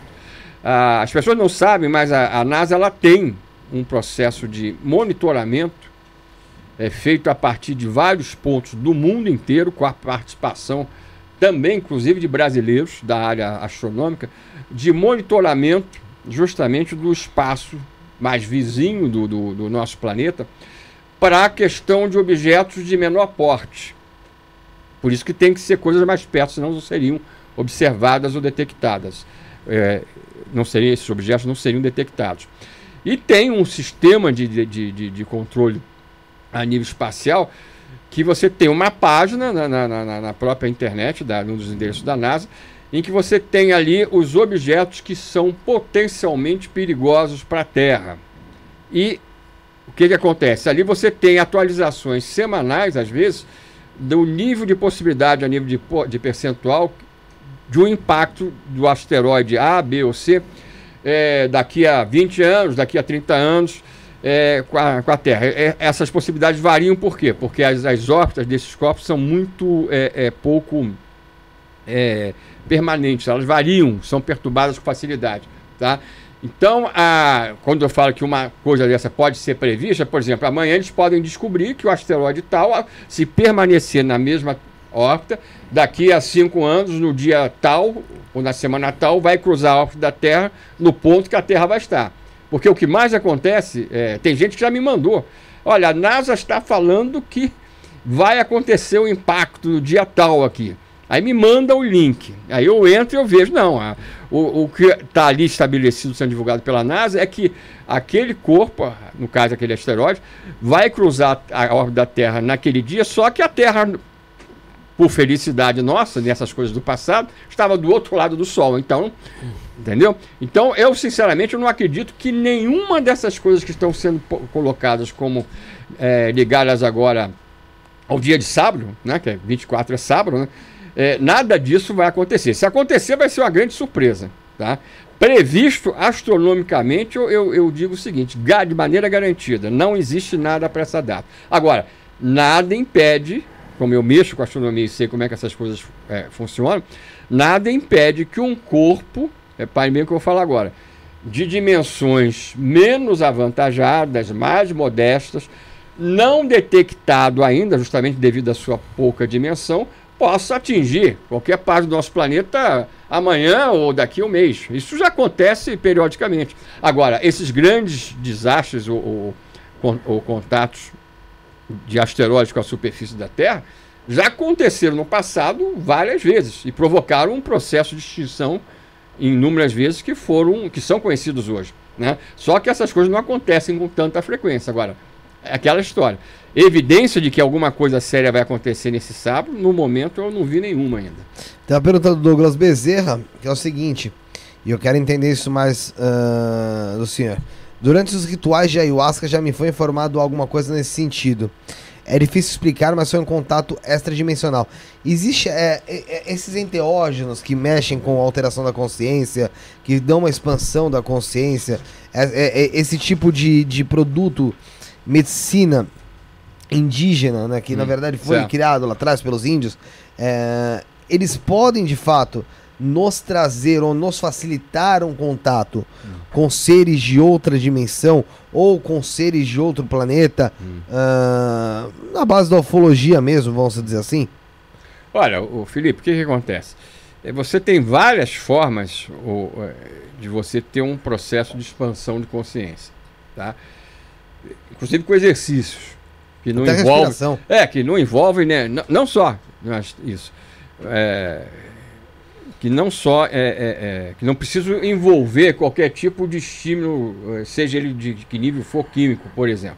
Tá? É, eu conheço pessoas que já buscaram esse tipo de experiência é, do tipo que você está mencionando aí. O que acontece? Nesses casos, né, é, você tem uma. Não é que isso não possa produzir uma abertura consciencial ou, ou de percepção para a pessoa ver além daquilo que é, veria ou, ou, contataria de uma maneira é, sem esse tipo de, de, de artifício. Pode acontecer, mas eu tenho certeza que em inúmeros casos em que qualquer tipo de agente, não só o ASCA, pode ser utilizada para essa finalidade, em inúmeros casos se não a maioria, o que é gerado fica muito sem controle para aferição da, do nível de realidade. Tá? De, quando eu falo realidade, não é realidade física, é realidade nesse outro nível mesmo, porque você aí você não está num estado de controle das suas, vamos chamar entre as faculdades para esse tipo de coisa. Então eu conheço gente, eu tive a chance de conhecer casos de pessoas que entraram supostamente em contato, ou entravam supostamente em contato com esse tipo de, de, de artifício, e aí, tipo, poderiam marcar um contato até físico, com data e local. Algumas vezes eu fui, né? É, é, como pesquisador para ver se alguma coisa iria acontecer e nada aconteceu. Ou seja, então é, é é Você já fez uso desses Não, eu, eu, pessoalmente não. não. mas tenho pessoas à minha volta que já se valeram. É, é, já pensou disso. em utilizar para ver se chegava a alguma coisa do tipo? Eu digo, digo sinceramente que, que não. E não foi nenhum, nenhum tipo de, de. Preconceito, nada. Preconceito, receio, não. Porque eu, eu já vivi determinadas experiências desse nível de, de, de, de expansão de, de, de, de consciência em determinados momentos a partir de determinados gatilhos que não tem nada com aquilo que você possa tomar ou não, que me permitiram é, é, determinadas é, condições em que eu tinha realmente o, aquela convicção é, é, certeira daquilo que estava ou não estava acontecendo, que depois foram fundamentados pelos fatos posteriores. Agora, é, eu nunca me furtei, aí, mas deixando de lado esse aspecto aí da, que foi citado, a, a experienciar, como na Serra da Beleza, é, coisas extrafisicamente. Até mentalmente eu mesmo é, é, é produzi estímulos na busca desse tipo de experiência. Só para é, que as pessoas tenham uma ideia de um exemplo, é, quando nós, de início, quando a gente pretendia fotografar os UFOs lá, começamos a levar equipamento adequado, isso na década de 80, é, ou seja, bastante tempo atrás. A pesquisa lá comigo começou em 82, no dia 8 de maio. Depois das, das três primeiras vezes que fomos, que tivemos a felicidade em três vezes de, de sermos testemunhas dos fenômenos que os moradores cansavam de ver antes de nós, é, quando a gente começou a levar o equipamento, a gente parou de ver. Entendi. Parou de ver ou via tão rápido ou tão longe que não dava chance de para nós captar. de docu documentar. Muitos anos depois, em 89, eu, eu, desculpa, em 88, no, no, no mês de julho, eu tive uma percepção que eu não sei de onde que foi, que eu podia comprar novamente um equipamento que eu já, já tinha vendido, mais adequado ainda. Comprei uma câmera russa é, é, é, adequada para as condições que a, a, a, gente tinha de vigília, com temperaturas perto de zero grau, câmera ia ficar praticamente como se você jogasse água em cima dela devido à umidade, etc, etc. E sempre num tripé. E até membros do meu grupo foram contra, porque falaram, não, a gente vai perder essa coisa que a gente ainda tem. depois que a gente deixou de lado as tentativas, as experiências continuaram, de avistamento, troca de sinalização luminosa, tudo bem. Mas como eu era o único que ficava lá, como morador da, da região, fui morar lá para isso, eu comprei e, e, e fui fazer a experiência de tentar. E aí começamos a bater as fotos. Não mais havia um impedimento. Também dentro de uma percepção é, certeira da realidade, sem uso de, de nada. Agora, o ponto que eu queria chegar é o seguinte: esse tipo de contato, esse tipo de experiência, ele é, em 99% das vezes, ele acontece de lá para cá, por interesse de lá. Então, às vezes, não adianta você fazer o diabo do lado do nosso lado para buscar essa experiência que você pode fazer e não vai. Mas, mas o senhor não acha que através, vamos supor, talvez de um, de um enteógeno desse que a pessoa utiliza e ela tem um bloqueio, porque a gente às vezes tem esse bloqueio, certo.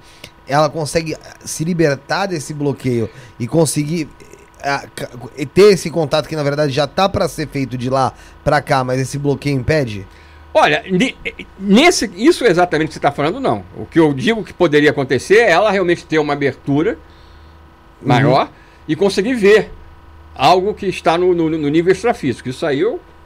Isso sim. E, agora, que o contato é, é, é, com todo o bloqueio que você tem ou não tenha, quando ele tem que acontecer, a gente tem pessoas que é, é, seriam as últimas que você poderia imaginar super passar por uma Não, não só isso, mas tipo nunca pensei no assunto, não tem conhecimento de nada, e, e, e, ou seja, e de repente eu conheço pessoas assim que se transformaram porque elas tinham aquele, aquele, aquela linha da, da familiar do contato, a, a questão da genética, tá? ali para explodir no momento em, em, em que acontecesse uma dessas experiências que aí a pessoa pode até recordar realmente, tá?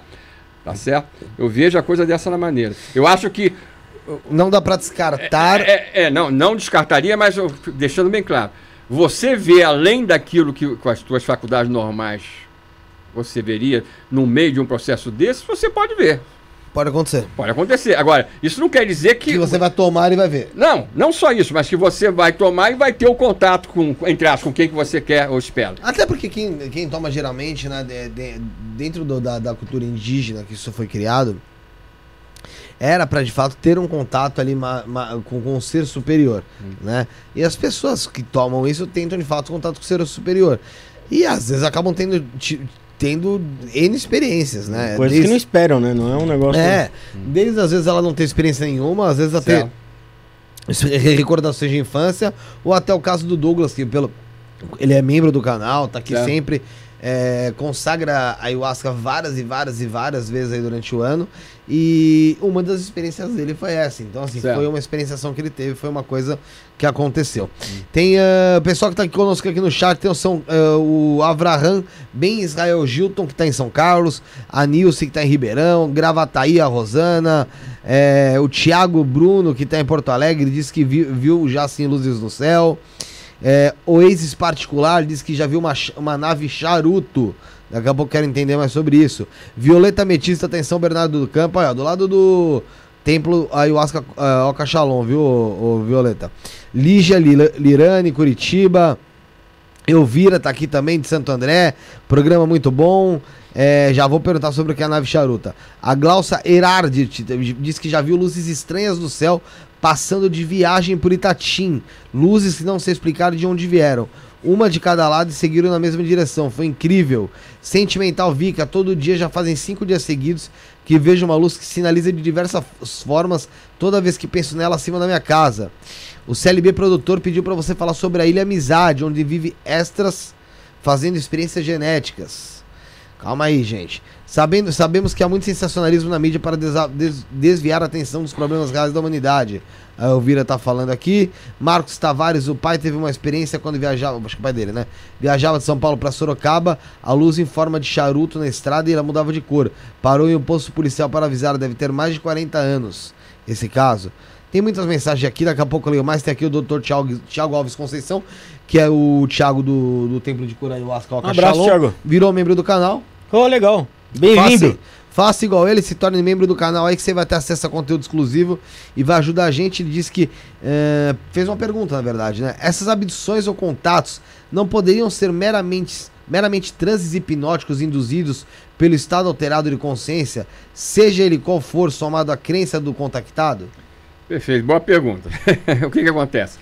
É, a maior parte, primeira coisa, a maior parte das pessoas que se descobrem abduzidas via processo de regressão, é, sequer fizeram isso no início desse processo todo, o processo de, de, de regressão com o objetivo de descobrir memória apagada é, sobre a ufologia. É, esses casos começaram a ser descobertos, na verdade, na década de 70 nos Estados Unidos, esse tipo de contato que é, em que os próprios cinzas aparecem de maneira majoritária, por pessoas que tinham algum tipo de, de, de trauma desconhecido que elas, através de um psiquiatra, de um psicólogo, começaram a tentar pesquisar via hipnose. E aí sim se descobriu que é, um número enorme de pessoas, progressivamente do mundo inteiro, estavam tendo o mesmo tipo de experiência ufológica que essas pessoas não tinham a menor ideia que pudessem estar passando. Quer dizer, não é um, um, um processo em que é, uma pessoa, ah, eu acho que eu fui abduzido, fui, vou fazer uma hipnose. Tem gente hoje que faz isso. Aí eu pergunto, olha, mas por que, que você quer fazer? Não é simplesmente pagar um hipnólogo e fazer. As pessoas sérias dessa área, elas querem uma justificativa na história que vai ser avaliada por pessoas como eu para fazer. Agora, de uma maneira objetiva, eu poderia responder isso para o amigo de uma maneira diferente. Ou seja, se isso tudo fosse uma, por um motivo ou por outro, uma, entre aspas, uma fantasia, algo sem base física, né? vários dos abduzidos que nós investigamos não teriam dentro dos seus corpos aquilo que nós chamamos de implantes, que são objetos físicos que são radiografados, aparecem em tomografia e quando são retirados cirurgicamente, a, dentro dos casos realmente reais, se demonstra que são objetos cuja natureza ou, ou processo de formatação é desconhecido pela nossa própria ciência. Então, se essas pessoas é, abduzidas e contatadas vivessem num mundo de ilusão, elas não teriam como terem como prova das experiências esses objetos que a gente chama de implantes, fisicamente falando, que são muitas vezes retirados. E tem outro detalhe que aí eu já acrescento em relação aos implantes, é o seguinte, é, as pessoas muitas vezes perguntam, ah, esses, são, esses implantes são positivos ou são negativos? O que eu posso dizer é o seguinte, né? É, além desses implantes estarem sendo descobertos em cima dessas linhagens ou famílias humanas que passam por esse tipo de, de experiência, e às vezes a pessoa tem um implante, ele é retirado e é colocado um outro ano depois. Ela não necessariamente vai passar a mesma vi a vida inteira com, com o mesmo. Mas o fato que para finalizar esse comentário, que é importante ressaltar, é que a, nem todo mundo quis tirar. Uma grande porção das pessoas que eu conheço não quis tirar. Tá? Mas aqueles que tiraram, eu sempre per perguntava: você se sente diferente desde o dia que você descobriu que foi implantado, aparentemente ou não? Porque às vezes a pessoa, por exemplo, um caso de um, de um, de um de coronel, o próprio comandante da Operação Prato, que a gente teve a chance de interagir. É, você, é, Felipe, fez menção à operação da Força Aérea lá na, na Amazônia, né, essa operação secreta de investigação. O comandante da operação, ele passou pela operação, teve as experiências junto com seus comandados, fotografou, filmou os UFOs, né? E aparentemente não tinha implante nenhum nele. De repente, é, no fim da operação, que terminou no último dia do ano de 77, do ano de 77, o que aconteceu? No mês seguinte, ele teve uma experiência de dois desses seres dentro da casa dele numa noite. Se materializaram lá dentro. Um se aproximou, falou, como estivesse falando para ele mesmo, né? Mas ele não tinha essa percepção de, de, de dessa articulação. A gente, ele até podia ter, mas a gente não tem essa certeza de dela. vocalização. É, mesmo, né? é, porque às vezes a pessoa pensa que está, a pessoa está, o, o, o ser está articulando a fala e ele pode não estar, né? Mas o fato que interessa é o seguinte: ele, ele, esse ser um dos dois passou para a informação, tipo, fico tranquilo, não vamos lhe fazer mal, e aí ele apaga, só vai acordar no dia seguinte, em outro ambiente da casa. E isso dentro da área da base da Força Aérea lá de Belém, onde ele, ele morava. Né? Aí ele vai para o juramento à bandeira, né, daquele dia, né? E aí, na hora da, da, da continência, ele começa a sentir o, o, o, coçar nessa posição aqui do, do braço, né? Mas ele sentiu, sentia coçar, mas estava lá, né? Naquela posição de Segurou sentir. lá, né? Segurou. Quando acabou a, a, a, o juramento à bandeira, aí ele, quando foi ver, havia uma, uma, uma mancha meio rosa ovalada aqui. Aí quando ele tocou, começou a tocar aqui, ele descobriu dois objetos físicos, claramente, dentro da, da abaixo da pele, sem nenhum sinal de, de corte, sem nada. Né? Ele, esse, esse nosso conhecido passado, esse comandante da Operação Prato, ele preferiu não retirar. Não retirar. Ele morreu com aquilo. Mas é, um outro ufólogo amigo nosso, que era um espanhol que morou aqui em São Paulo, que era muito amigo dele, né? É, quando ele estava pensando em tirar, o próprio Holanda, o comandante da, da, da Força Aérea, me disse isso. O Rafael Semperi Duraz chegou e para ele falou o seguinte: olha, você está se sentindo de alguma maneira diferente? Ah, você acha que isso está te fazendo mal? Ele falou: não. Aí o, o, o Dural, o Semperi Duraz falou: então, se eu fosse você, não tirava. Né? É, tem gente que não seguiu esse tipo de, de orientação e tirou, principalmente americanos, né, que se sentiam, entre aspas, abusados, não queriam ter aquilo dentro do corpo, não sabiam para quê. Todos praticamente que resolveram tirar, antes não sentiam nada diferente na vida deles. Quando tiraram, passaram a achar que faltava alguma coisa a partir daquele momento nas suas vidas. Acontece parte dele, né? É. Agora, vocês podem perguntar, para que, que isso serve? Podem ter implantes para várias finalidades. Uma, uma que eu digo logo que não é, é para monitorar a tua posição. Isso é coisa de implante nosso. Tá? Porque esses seres eles conseguem saber onde está cada pessoa alvo desse tipo de acompanhamento, de contato, pela uma espécie de uma digital, como é que não é uma digital, é o, o, o teu padrão de atividade cerebral. Então eles você pode estar em qualquer lugar, você, ninguém tem um igual, tá? Como também não temos as digitais, tá? Então, essa história ah, é para monitorar, para. Não é. Então, na nossa visão pessoal, e até do, do principal cirurgião americano que fazia, hoje é falecido, que fazia essas retiradas, e, esses implantes poderiam, poderiam ter dois objetivos. Um, monitorar a própria mudança gradual genética nossa. Seria algo do interesse desses seres. E a outra seria que esses objetos, é, eles próprios estariam interferindo também nesse processo Nessa de, de, de, interferência genética. Né? Entendi. Vamos para a pergunta do, do, do Pix, né, Rafael? Vamos, só, só um minuto para não sair do, do, tema da abdução. Ah, tá bom. É, nesse, nesse campo da abdução, eu, eu já ouvi inúmeros relatos, eu acho que é, é um tema muito interessante. E, e eu vi muita gente falando assim, poxa, mas é impossível ter sido abduzido porque senão as pessoas veriam que desapareceria e tal. E eu vi um caso muito interessante que foi no Chile, lá do Cabo Valdez.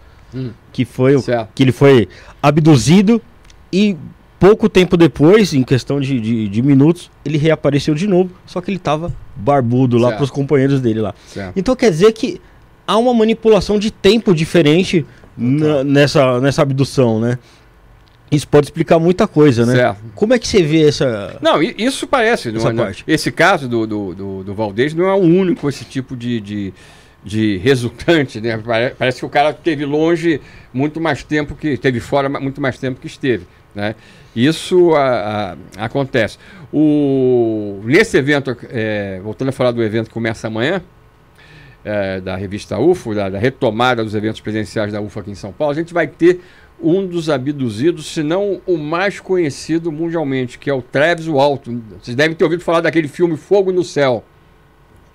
É o próprio. Já já está aqui em São Paulo. Eu vi uma foto dele com meus amigos agora num, num bar aqui, aqui perto até, né, que eu recebi. Né? Ele, ele ficou fora cinco dias. Tá? Ah, e, e a abdução, não é que a abdução objetivamente tenha sido vista por mais pessoas, mas foi quase como isso. Porque ele estava, ele, ele estava participando, voltando para a cidadezinha de Snowflake, no estado do Arizona, depois de um dia de trabalho Nome de Por- sucrilha. cortando árvores, né? Uhum. Tá? E não sabe nem, nem lembrava disso. Nome de sucrilha. né? Tá? E, e aí eles viram, pensaram que era fogo no, no, no- Daí que tem o nome do filme, é Fogo no Céu, né? Achavam que à frente tinha a estrada sinuosa no meio do, do- de uma reserva, né? De, é, é, de, de árvores, né? E eles acharam que era fogo no mato, né? Aí iluminando a- as nuvens no céu, né? E até que de repente, conforme o, o- a estrada foi sendo vencida, de repente eles chegaram numa clareira, estava a nave lá, avermelhada, pairando, de grande porte, e estavam numa caminhonete é, de cabine dupla, né? Mais seis junto com, com ele. Só que, de repente, os outros viram que ele saiu. Saiu assim, saiu sumiu. Ah, não, não, ele abriu a porta E saiu. E, foi visto embaixo da nave. Tava todo mundo apavorado com a nave e- e olhando aquilo e de O repente, refletor da nave em cima é, dele. e aí ele saiu e foi para baixo. Aí os, os- os seis companheiros viram, declararam isso, como se fosse uma descarga elétrica atingir o Travis e jogá-lo a tipo dois metros de distância. Como uma, como uma reação. Na hora que eles viram isso, o, o- eles ficaram na dúvida, o que, que a gente faz? Mas ligaram a, a caminhonete dupla e caminho duplo e fugiram. Foram para a cidade. E ficaram sem saber o. o- Pau no gato. o que, que ia acontecer. No meio da história, um deles, o principal amigo deles, resolveu voltar sozinho. Aí já não achou. Ah. Não achou, nem a nave, nem o cara. Aí ficou mais difícil, né? Porque o que, que eles iam falar na, na cidade? Na cidade pequena. Ah, eu achar que os caras mataram ele metendo no Justa- maluco. Justamente foi isso que aconteceu. Aí falaram, veio a polícia e eles passaram a ficar como suspeitos de terem não só matado, mas dado fim ao corpo do Travis. Né? Aí vieram, a polícia estava no estado, num estado da, daqueles que não são todos, lá nos Estados Unidos ainda hoje, que o teste é, com polígrafo, né? poligráfico, é, detector de mentiras, falando a grosso modo, tem validade para inocentar alguém ou colocar na cadeia, né? E todos passaram. Pelo polígrafo. É. Aí cinco dias depois o, o- o- Travis. na verdade todos não, um não passou, né? Um não passou e esse um que não passou era o cara problemático, é o cara que já tinha uma, uma, uma rixa com ele, um cara que é, é, é, não era, era um estranho no ninho naquele grupo, né? Tá? Mas o fato é que os outros passaram, né? Aí cinco dias depois o Travis volta, né? Ele é deixado fora da, da cidade num dia, numa noite chuvosa, né? e, e aí se tornou um caso muito conhecido porque é, é, até a volta dele, inclusive, isso aí correu o mundo né, em 75, no, foi no ano de 75 isso, né? Porque a polícia, foram feitas buscas im- imensas lá, né? Gente desenterrando osso de, de cachorro, de tudo, achando que era eram, eram os restos mortais dele, que teria sido assassinado, né? Então o, o Treves vai estar nesse evento aí conosco e é, é, eu já tive com ele várias vezes, né? E ele quando ficou alguma sequela? Hã? Ficou alguma sequela? Não, ele, ele, ele, ele, ele não ficou com sequela nenhuma, mas ele ficou se tornou uma pessoa diferente. Quando ele você, vê ele num evento desse contando a história dele, você é a percepção minha. Você tem perfeitamente, eu tenho perfeitamente aquela visão, sempre tive, no, já ouvi falando, acho que umas cinco vezes ou quatro. É como se ele estivesse vendo, é, o olhar dele muda, é como ele se ele. É, é, como se é, é como se estivesse vendo um filme, que é o filme dele, na frente dele, porque é como se ele não estivesse vendo mais o público, ele fica com o olhar assim perdido e, e, e... Mas afinal, ele não lembra o que aconteceu em cinco dias. Não, ele lembra parte. Ele lembra parte. Ele teve contato com seres inicialmente diferentes da forma humana, de baixa estatura, cabeça grande, mas não eram greys, a pele era clara, muito clara. E depois é, ele teve contato com seres de aspecto humano, que são esses que parecem comandar todo esse processo que acontece de contato nesse nível positivo com a humanidade, né? E um desses seres é que acaba é, é, é, controlando ele para que ele é, dormisse, entre aspas, né? apagasse. Né? E ele, agora, ele não quis saber, ele não é uma dessas pessoas que quis fazer regressão, hipnose, para saber todos os detalhes do que aconteceu nos cinco dias. Mas hoje a visão que ele tem é a seguinte: que aqueles seres, né? que aquele raio, para começar, não foi um raio desfechado pelos tripulantes contra ele para o abduzir. Ele não pensa isso. Né? Ele acha que aí eu também penso exatamente assim, que, que quando ele ficou embaixo do UFO, e isso é que os, que os pela descrição dos outros parceiros, é, eu depreendi também, é, foi como se fosse uma descarga elétrica né, de uma energia que envolvia a nave interagindo com o solo e ele, como um para-raio ali naquela situação, a coisa desceu em, em cima dele e o fulminou. Então ele acha e declara isso, provavelmente vai repetir essa história no, no sábado, que é o dia que ele vai falar do evento, tá? Ele acha que ele, ele, ele mesmo acha que ele morreu, na visão dele. E que ele foi Daqui... levado a, a, a bordo para ser ressuscitado, ser tratado ao longo desses cinco dias até voltar. Recuperar. Poxa, que interessante. Né? Às vezes eu acho que na verdade eu morri, eu, eu morri já várias vezes nessa dimensão aqui. Hum. É o. Sobre a Ilha da Amizade que o CLB produtor perguntou aqui. Deixa eu ver se eu consigo. É, voltar. isso aí eu não estou identificando do que, que se trata aí. Deixa eu ver se eu consigo. Então vamos pra, pra pergunta. Peraí, do... peraí, peraí, peraí, calma que eu tento puxar isso aqui. É, pede para ele falar sobre a Ilha Amizade, onde vivem, acho que extraterrestres fazendo experiências genéticas. Já ouviu falar disso? Não, não ouvi falar. Não, tá. Pelo menos com, com essa referência. Vai lá, fala. É, o Luiz Henrique Rodrigues, ele perguntou aqui: qual foi o maior susto, Petit, que o senhor já tomou desde que se tornou ufólogo? Olha, eu não, eu não tomei é, é, é, susto nenhum. Uma das coisas que eu, não, eu acabei não contando o final da história, vou, vou voltar a isso, é, mas que tem a ver para, como vou falar em seguida. É, quando a gente comprou o equipamento para fotografar e começamos a bater as fotos, isso tem a ver com várias das coisas que a gente conversou aqui né, dessa possibilidade de buscar o contato ou não, através até de outros meios. Né? É, quando eu começar, a câmera sempre um tripé para fazer fotos de exposição prolongada, com filme mais sensível, para registrar a trajetória. Senão, se você, para você fotografar um UFO à noite, é, ou ele está muito perto de você, ou se está longe, você vai ter que é, é, é, ter uma exposição mais prolongada, até com as câmeras digitais atuais, para você poder fazer daquela luz disponível o, uhum. a fonte do registro, né?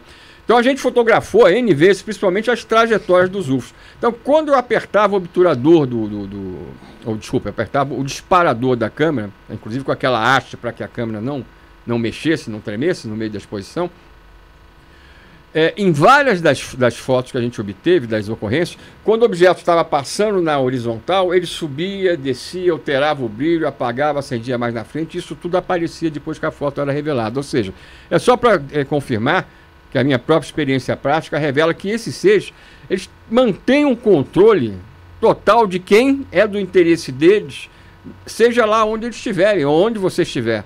Isso é só para reforçar aquela ideia da, que uma coisa é você ver alguma, algo a mais, outra coisa é você é, precisar de um artifício para ter o, o, o, o, o contato. Como, só para frisar que o contato vai acontecer se quem de direito do lado de lá quiser te contatar. Se Aí tanto quiser, faz você é. tomar o asco, não tomar, ser um santo ou ser um bandido, não vai. Se, se quem está do lado de lá não vai que, não está querendo, não vai ter, tá? Mas a, a- em relação, isso era só para mostrar que eles têm um controle total dessa coisa é, é, Da comunicação. da comunicação. Né? Dentro da Força Aérea, em, em maio de 86, quando nós, os caças da Força Aérea perseguiram 21 UFOs, que é um dos casos mais famosos da, da história da ufologia brasileira, e eu tive a oportunidade, nesses mais de 40 anos, de interagir com todos os principais personagens dos principais casos de contato na área militar brasileira. Caso do, do UFO na Ilha de Trindade, envolvendo a Marinha. Eu tive a chance de gravar, inclusive, eh, o depoimento da principal testemunha, que não era militar, que foi quem fotografou quatro vezes o UFO. Né?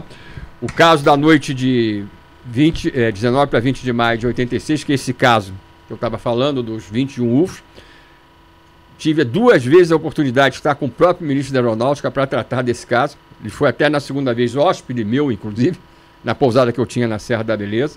Então me disse coisas realmente que eu publiquei, né? Ele não pediu censura, não pediu sigilo, né? Tá? É, estive também junto, aí junto com o Jevaé, é, entrevistando e gravando em, em vídeo os depoimentos do próprio coronel comandante da Operação Prato.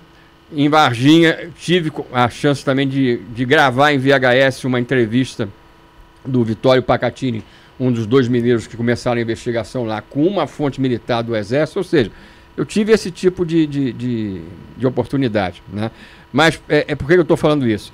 Nesse caso da, da, da Serra da Beleza, voltando para a Serra, é, quando a incidência explodiu lá, e os avistamentos estavam sendo diários, o Exército foi para lá.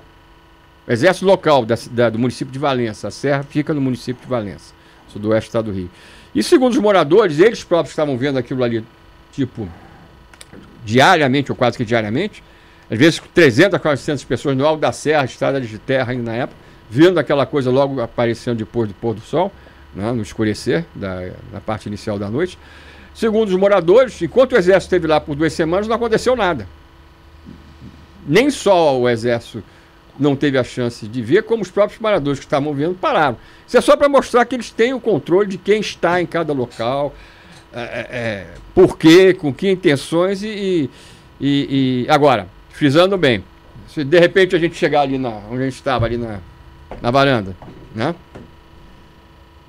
Tiver lá um UFO aparecendo aqui em São Paulo, aí tanto vai fazer, tanto fa- vai- não, não vai haver diferença entre o santo e o, e o, e o, e o bandido. Em tese, todo mundo vai ver aquela coisa. Porque quando oco- ocorrem essas ocasiões de aparições sobre grandes centros, aí o que eles mais estão querendo, na maioria das vezes, é serem vistos. É serem vistos. né? Não estão preocupados. É, é diferente de você estar no local mais reservado para algum tipo de contato mais, mais aprofundado. Né? Ó, tem um superchat aqui do Baby Oda. Ele, ele tinha dito até o seguinte aqui, cadê? Ele falou: Boa noite, Felipão. Quero fazer uma pergunta importante. Vai parecer zoeira, mas não é, ok? É, eu fui atacado pela mesma raça envolvida na Operação Prato, mas não posso dar, deta- da- da- dar detalhes. O Petit tem mais informações daquela raça ou pode me ajudar? É, a questão da, da- do que aconteceu lá na Amazônia, né, da operação. Vamos, come- vamos começar a explicar um pouco sobre a Operação Tá, Prato, que aí tá. você já fala pra ele sobre essa raça, Tá, tá. essa tal raça. Tá, pela que vai começar, ou, ou seja, no mês no mês de no segundo semestre, na verdade, de 77, começou uma onda de aparições é, é, principalmente no Maranhão. E essa onda de aparições de UFOs foi migrando em direção ao norte até que chegou no estado do Pará. Isso em setembro já daquele ano, 77. Aí a coisa explodiu em várias localidades, em vários municípios do estado do, do, do Pará. Até a área, é, vamos dizer assim, de Belém, da capital, é, teve inúmeras testemunhas desses fenômenos.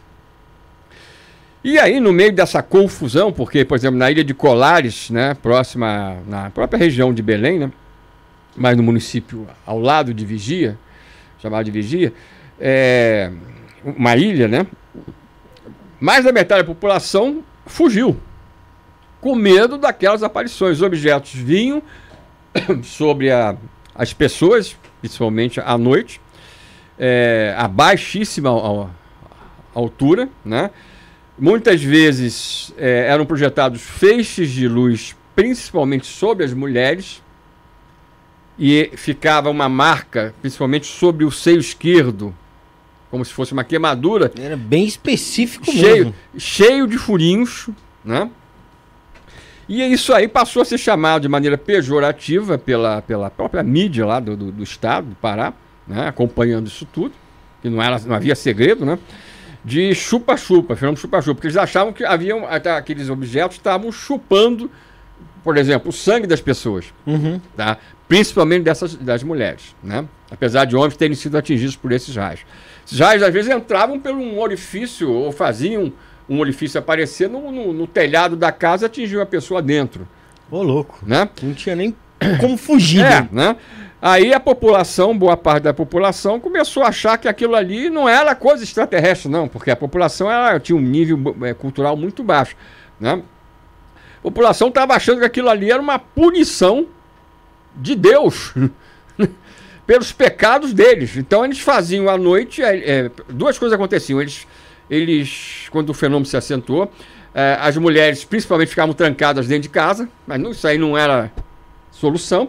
Enquanto aqueles, entre aspas, mais corajosos, os homens, armados com tudo que era arma que eles conseguiam, né? Quem não tinha arma comprava morteiro para disparar quando o UFO aparecesse, né?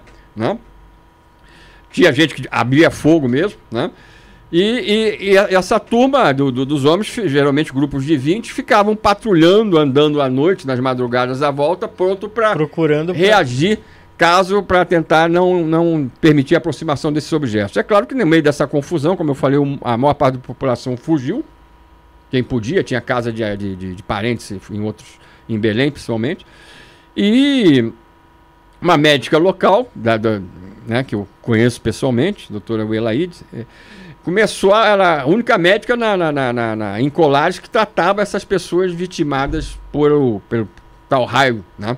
Que aparentemente sugava realmente alguma coisa, né? O que que rolou? No meio dessa confusão, aí o primeiro comando aéreo regional criou um projeto de investigação, porque eles foram intimados, a Força Aérea foi intimada a dar uma resposta para a, a, o prefeito do município de Vigia, onde ficava Colares. Como era uma coisa aérea, então, apesar de alguns UFOs saírem dos rios e entrarem nos rios até de dia, né, também, chamaram a Força Aérea. Ah, eu cheguei a publicar no meu, num dos meus livros, né, dos 14. Então era como se fossem sondas, ô, Marcos, porque você não tinha, tão, tão é, grandes assim. É, você tinha sondas, claramente, para quem não sabe, são objetos menores, não tripulados, né? Tá? É, um tipo de sonda específica, ela aparentemente também estava envolvida com esses, com esses disparos, mas parece que tinha um outro objeto de pequeno porte também que tripulado que teve gente que viu gente, que gente dentro, e quando eu falo viu gente dentro, já que o rapaz da pergunta perguntou de raça, né? Esses seres tinham um aspecto humano. Inclusive cabelo claro, cabelo louro. Tinha um aspecto humano. Ixi, é nóis, hein? E, e, e, quem, e uma das pessoas que viu esses seres foi a própria médica que dava é, é, é, é, tratamento. É nós, hein, Bedi? Tá? Era nós. Tá certo? Tá bom? E, e, até ela falou brincando uma vez, porque até falando brincando, mas falando sério, que no, em pleno dia uma nave dessa apareceu, ela estava na rua, aí todo mundo gritando para que ela se escondesse, se fugisse, é, fugisse, né? E ela ficou parada, ela, olhando, né? E ela pôde ver, é, é, é se não me falha a memória, dois desses seres claramente de pele clara, cabelos é, é, claros, muito, que a gente poderia chamar de louro, louros, né? E não fizeram nada com ela. E ela até brincando, a parte da brincadeira do, do, do depoimento dela, ela diz o seguinte, basicamente, que ela era a única com esse padrão físico lá na população. Então eles devem. Se na, identificaram. Na, tipo, ah, Só um microfone aqui. Subir ele um pouquinho. Ah, tá. Isso, pronto. Uhum. Pronto. Tá, perfeito. Né? Mas o fato é o seguinte: é, a Força Aérea foi chamada, criou-se a operação, que de início não tinha nome, mas depois passou a se chamar Operação Prato, batizada dessa maneira pelo próprio então capitão Ian de Holanda, que foi esse, essa pessoa que, esse coronel, que nós, eu já, já ele reformado, pegamos o depoimento 20 anos depois, aí ele falando tudo e contando tudo, né? Mas a história da, da, da, negatividade do que aconteceu lá de fato ou não é a parte mais polêmica dessa história. Porque os principais, não, não há dúvida que algumas pessoas eram atingidas pelos raios. Só que já estava havendo um processo de histeria. Gente que se autoflagelava num processo de histeria. Mas existiam casos reais realmente do, do, dos tais é, das tais projeções desses raios que sugava aparentemente, eu acredito mesmo, sangue, tá? material biológico dessas pessoas. Né? Mas o, o, o, o detalhe importante dessa história, a própria médica que dava tratamento a essas pessoas e o próprio comandante da operação, na visão pessoal deles, não não havia nada de negativo por trás daquilo. A, a, toda aquela convulsão social, toda a, aquela confusão, aquele pânico, na verdade, é, segundo tanto a médica quanto principalmente o coronel da Força Aérea, era devido uma, a, ao medo do desconhecido, por estarem é. tendo contato com algo que não, eles não entendiam, principalmente essa Imagina. projeção de luz que deixava uma marca, né? E, e, e, com esses furos. Na visão específica da, do próprio comandante de operação, dada a mim, eu, eu gravei isso aí em, em, em VHS, lá na, no depoimento inicial dele para mim, para o Jebaé, em, em Cabo Frio, lá na região dos Lagos do Rio de Janeiro. O que estava acontecendo era a retirada realmente de algum material biológico, aí ele também defende provavelmente sangue, para que isso fosse estudado por esses seres dessa raça específica, para que eles pudessem é, é, se precaver das nossas doenças, das nossas patologias, por exemplo, dos nossos vírus, das nossas coisas, para o dia em que eles teriam que entrar em contato direto com a nossa humanidade, inclusive naquela região do planeta. Mas elas não teriam, essa raça não teria em si boa intenção. Não, a, é, é, eles não veem é, é, essa, uma, uma, uma, intenção negativa. Eles colocam aquele tipo de, de extrato de material como uma coisa necessária. E você acha que. Agora, agora só para tá, finalizar. finalizar isso, né? É, isso vem não só do comandante militar da, da operação, como da própria médica. Ela, ela explica o seguinte, que é, aquela parte do, do, processo que era a queimadura que ficava, aquilo entrava em necrose num, num processo, ou seja, que aí ia produzir o, o a cura da, da, da, pele, né? Num processo... A cicatrização era rápida. De uma super, é, super acelerado, entendeu?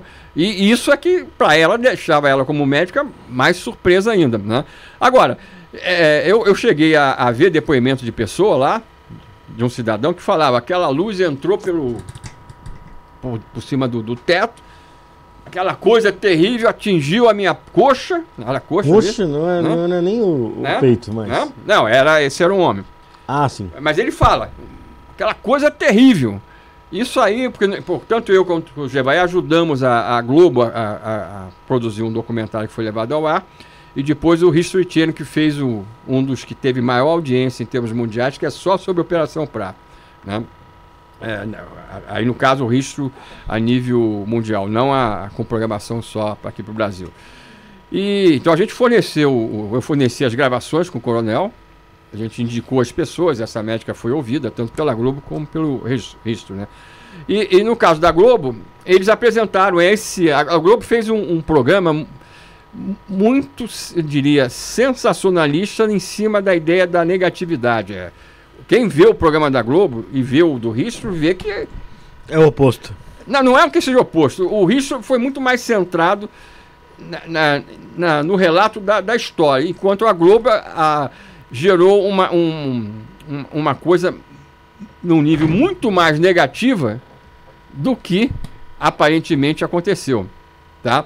Agora, por que, que eu falo que não vejo, eu concordo com o coronel e tanto com a, e com a médica em relação a essa história? A minha visão não é que havia uma intenção nefasta ou coisa parecida, porque se, se fosse, né, eles é, se eles virem não sabe da onde, para vir aqui simplesmente para assustar. Uma tecnologia muito melhor que a nossa. É. Moradores do, do, do, de uma ilha lá é, é, do, do norte do país.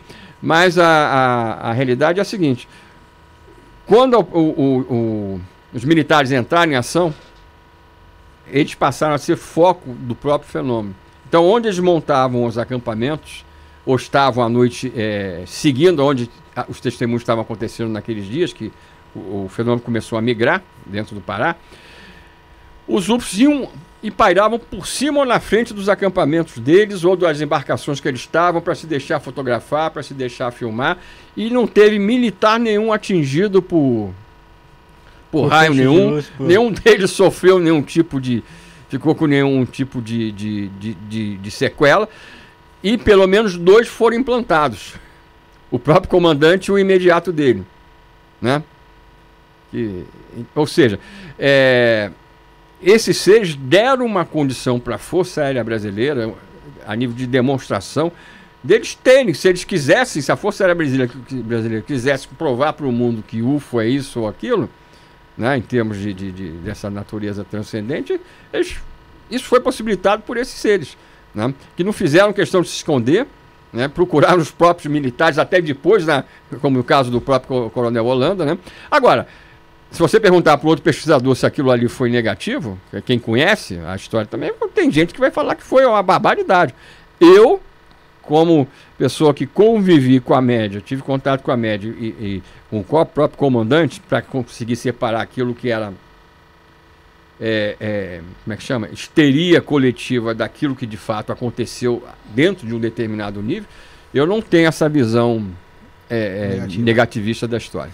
Tem uma, uma, peraí, Rafael, que é muita coisa aqui, cara, vamos perder. Não vai lá, vai. Jonathan Carvalho aqui, que é membro do canal. Pessoal, deixa o seu like no vídeo, vê se você deixou like, às vezes o pessoal esquece de deixar o like, esquece de se inscrever, se inscreve no canal, manda uma mensagem, manda um oi, nem que seja um oi aqui pra gente no chat, pra gente saber quem é você. Se inscreve no canal, atualiza a página, notificação para todos, ativa a notificação para todos manda um oi aqui pra gente, tá bom? O Jonathan Carvalho, ele, ele falou, fez uma pergunta, mas antes vou fazer uma mais simples aqui do Augusto Ferreira, uh, que perguntou como identificar um imã sem uso de radiografia. Existe uma, alguma maneira? O, o, ele deve estar falando dos implantes, né? É, é dos implantes. Ser. Não, o, esse coronel ele descobriu tocando. É, ele falou é. em molate. É, é, é implante mesmo. Tá, tá, tá certo. É, agora, esses implantes aparecem até em pessoas que nem sabem que foram abduzidas. Aí depois se faz, a, a, é o outro lado da história. A pessoa faz, ó, bati com a cabeça, vou fazer uma tomografia. Aí vê um negocinho. Aí de repente aparece. Aí, de repente, o cara lembra, não, eu vi uma coisa estranha numa noite, não me lembro mais. Aí vai fazer uma regressão, aí, aí aparece. Aparece lá o. Pode aparecer, né? Então essa é a, man a maneira, mas a maneira mais fácil é na radiografia. Não, a, a maior parte das vezes que é, é, tem sido através de radiografias ou até pelo, pelo toque mesmo, quando a coisa não. Por exemplo, tem caso aí que. que, é meio que subcutâneo ali. Teve caso de um implante no, dentro do, do, do cérebro de uma pessoa. Aí fodeu. louco. Né? Aí só foi radio... Não, foi, foi ah, detectado, só que tempos depois já não estava mais lá. Agora, como é que aquilo entrou lá? Como e como é que saiu? E, e, e, saiu. Entra através dessa tecnologia que as próprias naves fazem para chegar até aqui. Esse mergulho num outro nível físico, você chega lá e desmaterializa o o objeto se é materializado lá dentro e na hora de, entre aspas, de ir embora, a mesma coisa. É, porque o... se a gente imaginar que a, a, distância que, que, que, existe entre as galáxias, entre, entre os planetas que, que a gente imagina como habitáveis, né? Certo. Deve ser bastante outra, complicado uma viagem. Pra né? nós, né? Pra hum. eles pode ser de outra maneira. Certo. O Jonathan Carvalho mandou aqui, ó. Pergunta para ele, por favor, sobre o motor de dobra hum. que está sendo criado ou já foi. Se essa tecnologia é alienígena assim como as tecnologias que foram criadas depois de Roosevelt. Olha, você. O que é esse motor de dobra? Não, isso é, é, a própria, a própria série é, Star Trek, né? Eu não é, é, é, existe, eu assistia desde de, de, de, adolescente, né? Já existia essa, essa, essa referência à, à, à, tecnologia de dobra. É que você, na verdade, você muda o, o, o padrão vibratório da nave, tá? ela deixa de estar física dentro da nossa dimensão, do nosso contínuo espaço-tempo, e mergulha naquilo que, desde a época de Star Trek, se chama, a nível de ficção, de. E Guerra das Estrelas usou a mesma ideia também, por exemplo, a, a, a do, do, Lucas, né? O, a ideia da, de, uma, de um outro nível físico, como eu falei antes, aí no início do programa, onde a velocidade da luz teria um valor numérico muito maior. Então a nave pode avançar muito mais rapidamente para fazer a jornada, por exemplo, da Alfa do Centauro até aqui, do que o, o, algo perto e abaixo de 300 mil km por segundo, que é, é, a velocidade da luz que não pode ser igualada. Né? Então, por isso que muita gente não vê a nave descendo. Você pode ver a nave se materializando. É o momento que ela emerge dessa outra condição paralela, que é física, tá? E depois a mesma coisa, o objeto pode ser visto sendo, é, se desmaterializando na, na, na, na nossa frente. Não é que ele de... É, só que essa desmaterialização é para gente que está nesse nível físico, porque ele está, na verdade, migrando para essa outra condição. Agora, essa história do motor de dobra é isso. Agora, é, é a, o voo hiperfísico, que aí tanto faz chamar de, de, de, de, de dobra ou não, tá? É, mas sim é, é a essência do, do, do, da história. Ele já, desde a década de 80, que ele vem sendo estudado dentro de congressos para futuras espaçonaves, sendo desenvolvido te, é, teoricamente o, o, não o motor em si, mas a, a, a, vamos chamar o esboço teórico que vai dar base para a construção desse tipo de realidade. É, eu não acho que, respondendo objetivamente para o amigo aí, eu não acho que desde Roswell, de, desde 47, é, seja na área 51, em qualquer outro local, é, simplesmente porque a gente conseguiu recolher ou levar e passar a estudar naves alienígenas, a gente teria a condição de, de replicar essa tecnologia em tão, tão pouco tempo. É, seria a mesma coisa de você botar uma televisão, a, a disparidade tecnológica é tão violenta que você pode até começar a entender como aquilo funciona, mas existe uma diferença entre você começar a entender como aquilo pode funcionar Até você recriar. Né? e você gerar a tecnologia, você gerar os materiais necessários para colocar em prática esse tipo de coisa. Então, basicamente, o motor de dobra seria? Seria um, um, justamente um, um motor para voo hiperfísico, para você migrar para outra dimensão. Se não me engano, como se fosse, uma, como se fosse um é, é, pegar uma. É, ah, a ideia um buraco dobra. de minhoca, tipo um é, é, é, mais ou menos isso. A, a, a, dobra, o termo dobra vem de você justamente, entre aspas, dobrar o espaço. Nós é, uma folha de papel, é, é, é né? Tá. É tipo um buraco de minhoca. Mais ou menos isso, vamos dizer é, assim. É. A Camila Palmieri mandou aqui, ó. Felipe, pergunta a ele sobre os OVNIs, os OVNIs que apareceram na Ucrânia. Hum. Se realmente foi real aquelas aparições. Abraços, meninos. Vejo vocês de Machado, Minas Gerais. Obrigado, Camila. Não só você, Abraço. o pessoal que tá no chat. Pessoal, você que tá no chat, tá gostando da live, tira uma foto do computador, uma foto da televisão, tira um print do celular, marca lá nos stories do seu Instagram, põe lá, arroba isto não é podcast. Marca também o Marco Antônio Petit lá pra gente saber quem você estava assistindo, que você gostou da live. Tira uma foto, marca lá pra gente conhecer mais vocês lá, pra gente estar tá seguindo vocês de volta também, pra gente estar tá mantendo essa interação, tá bom? Então faz isso aí, tira uma foto, tira um print do celular aí e posta nos seus stories. É, esses OVNIs que apareceram na Ucrânia. Ah. Olha, eu, eu, ó, desde o início dessa história eu tenho, periodicamente, a gente vai vendo esses materiais que estão surgindo. A, a maior parte não é, mas tem um UFO realmente a, aparecendo.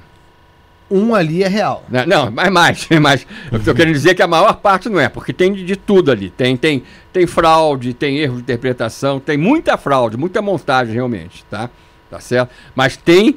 É, é, desde que o, que, que, que o homem, é, vamos dizer assim, é, começou a se envolver em conflitos razoavelmente graves, né, que é, isso se tornou justamente algo monitorado de perto por alguma dessas civilizações que se preocupam, estão envolvidas com o nosso passado e que é, se preparam para algum dia entrar num contato mais direto. Isso aí faz parte desse esse tipo de controle. Como qualquer novo desenvolvimento tecnológico nosso, é acompanhado de perto, né? seja ele na área principalmente belicista ou não também. Eles estão sempre monitorando. É, é, quer ver UFO, entre outras áreas de incidência, é, é estar na, na, nas áreas de lançamento de das nossas espaçonaves. É, na época, por exemplo, da Guerra Fria, os UFOs apareciam de maneira massiva sobre as, as instalações de lançamento de mísseis balísticos, tanto do Ocidente quanto do lado soviético também, do Pacto de Varsóvia. E não só apareciam, a gente tem testemunho militar dado sobre isso, inclusive em eventos da própria UFO, já realizados no passado aqui no Brasil, militares da, da própria. militares norte-americanos que estavam em algum desses centros de controle de lançamentos, né?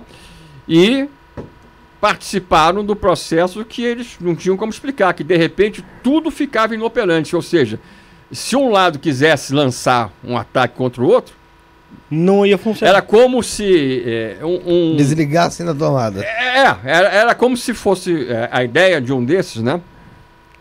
É, que eu estive num evento é, pessoalmente com ele da UFO.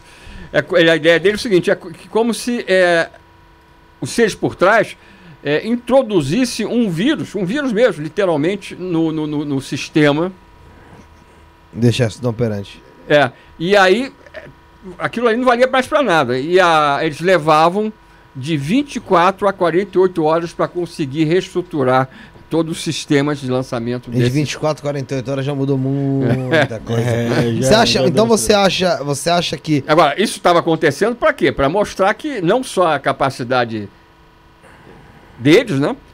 Já fizeram isso de outras maneiras em outras partes, como fizeram essas demonstrações no Brasil na Operação Prato e na noite de maio de 86, mas lá no caso da, da na época da Guerra Fria, foi para mostrar, olha, cês, tipo, vocês não podem fazer aquilo que vocês estão caminhando para fazer, né? Vocês acham que você acha que até hoje, hoje em dia é, extraterrestres é, influenciam na Terra?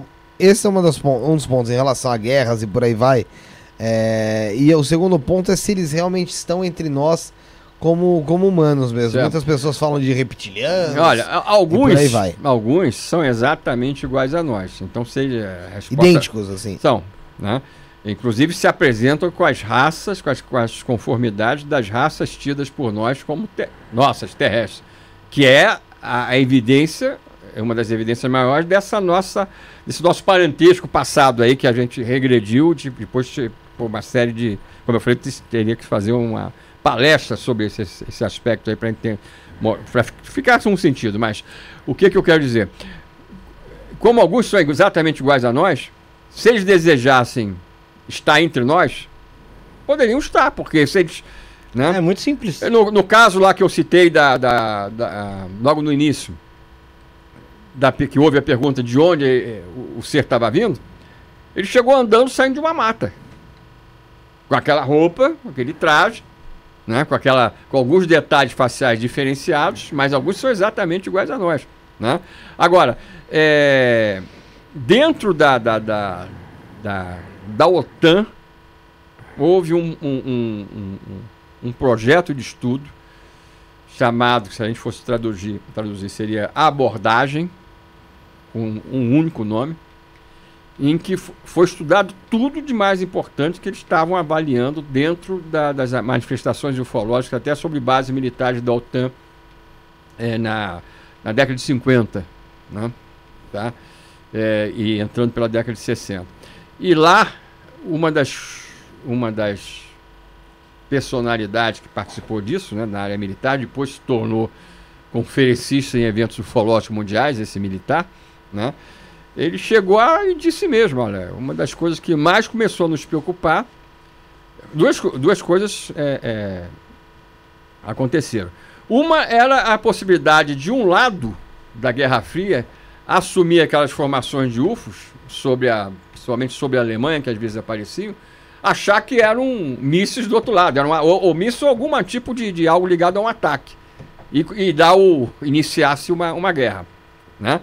a, a, o próprio projeto abordagem ele começou tendo como preocupação maior isso, de criar algum tipo de, de, de, de meio de se separar aquilo que era UFO daquilo que poderia ser do inimigo do outro lado da, da, da divisa, né? Mas uma das coisas que esse militar chegou a, a relatar depois foi que deixou a eles assustados era que realmente, pelo menos uma dessas raças era basicamente humano, humana como a nossa. E que poderia até, ele falou, não brincando, mas falando sério, eles poderiam estar aqui dentro da OTAN. É, tem, tem uma teoria de conspiração. Agora, agora, agora é, você falou de reptilianos, essas coisas. É, né? pessoas falam, tem pessoas é, que falam. Falam que a, a, a, essa rainha que morreu era Elizabeth. reptiliana, é. Elizabeth, quer dizer... Isso, Elon Musk... É, isso, isso aí é, é, é, uma, é uma parte que eu, que eu, que eu, que eu, eu, eu nem considero né, né para ser avaliado, porque isso aí não tem... A gente, é, é, essas histórias que são que eu acho, não vê sentido. Não tem o menor, o menor sentido, não é, não é por aí, tá? É, não tem ninguém. Nenhum, é, agora, o que eles fazem mesmo, muitas vezes, é, é inspirarem, no bom sentido, algumas pessoas que eles acham que têm alguma finalidade maior que podem ajudar a humanidade no geral. E de, dentro das pessoas que já existiram, hum. vamos pegar um exemplo muito bom aqui: Leonardo da Vinci. Hum. Que tinha ideias além do seu tempo, certo. à frente do seu tempo. Certo. Você crê que ele tenha sido um ser de outro planeta ou um extraterrestre para ter as ideias que ele tinha, hum. para ter a, a, a, mentalidade que ele tinha com relação às invenções que ele, hum. que ele ali descrevia? É. escrevia? É, vou começar daquilo que eu já falei. Você não é terrestre, ele não é terrestre, eu não sou. Não. A gente está. Tá?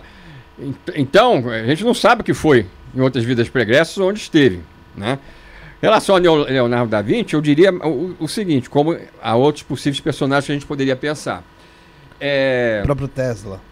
Tá? Então você tem é, determinadas é, é, situações que você pode imaginar assim que quem encarnou ali encarnou com uma missão de trazer realmente luz, trazer conhecimento, seja a área qual for, para a humanidade, mas nunca se esquecendo cada um de nós que tanto esses seres como nós, essas pessoas como nós, é, não somos terrestres e, portanto, também não vamos ser extraterrestres, é, é, entre aspas, sempre também. A gente está em uma situação hoje como pode ter estado em uma outra no passado. Agora, essa influência não tenho dúvida que, que acontece. Inclusive, eu, eu, você falou de Leonardo da Vinci, eu, eu, eu coloco figuras, por exemplo, são tidas por nós, pra, saindo até da, da área mais objetiva da ufologia, e tá, tá descendo, da, da área da, da ufologia para a área, por exemplo, da espiritualidade, da, da, da, da teosofia, etc, etc, é, é, vários desses mestres, eles têm esse tipo, estão dentro desse contexto de ajuda à humanidade, e você não pode dizer que cada um deles é, é, é era simplesmente um terrestre, tá? Porque dentro de, de um dos casos que eu, que eu cito muito, que envolveu, envolveu os contatos desse general que eu falei logo no início, general Moacir de Mendonça Shoa, ele, quando começou a, a, investigação numa fazenda no interior de Goiás chamada Vale do Rio do Ouro, no final da década de 60, ele era uma pessoa já espiritualizada, com é, teosofista, né? Uhum. E de repente, lá no meio do mato, né? Ele vê uma luz, era mato mesmo, todo mundo estava com medo de cobra, não quis se aproximar tentar chegar perto dessa luz. Inclusive a esposa dele, Dona Anitta, né? É, eu tive a felicidade de, de, de, conhecer bem o general, ele foi conferencista em eventos meus no Rio, na década de 80. O que aconteceu? Ele falou, não, está acontecendo essa coisa aqui, eu não, vai, não, não vou pensar que vou morrer picado por uma cobra. E aí resolveu entrar no mato em direção a, a tal luz, né? E quando chegou perto, ele se deparou lá com um ser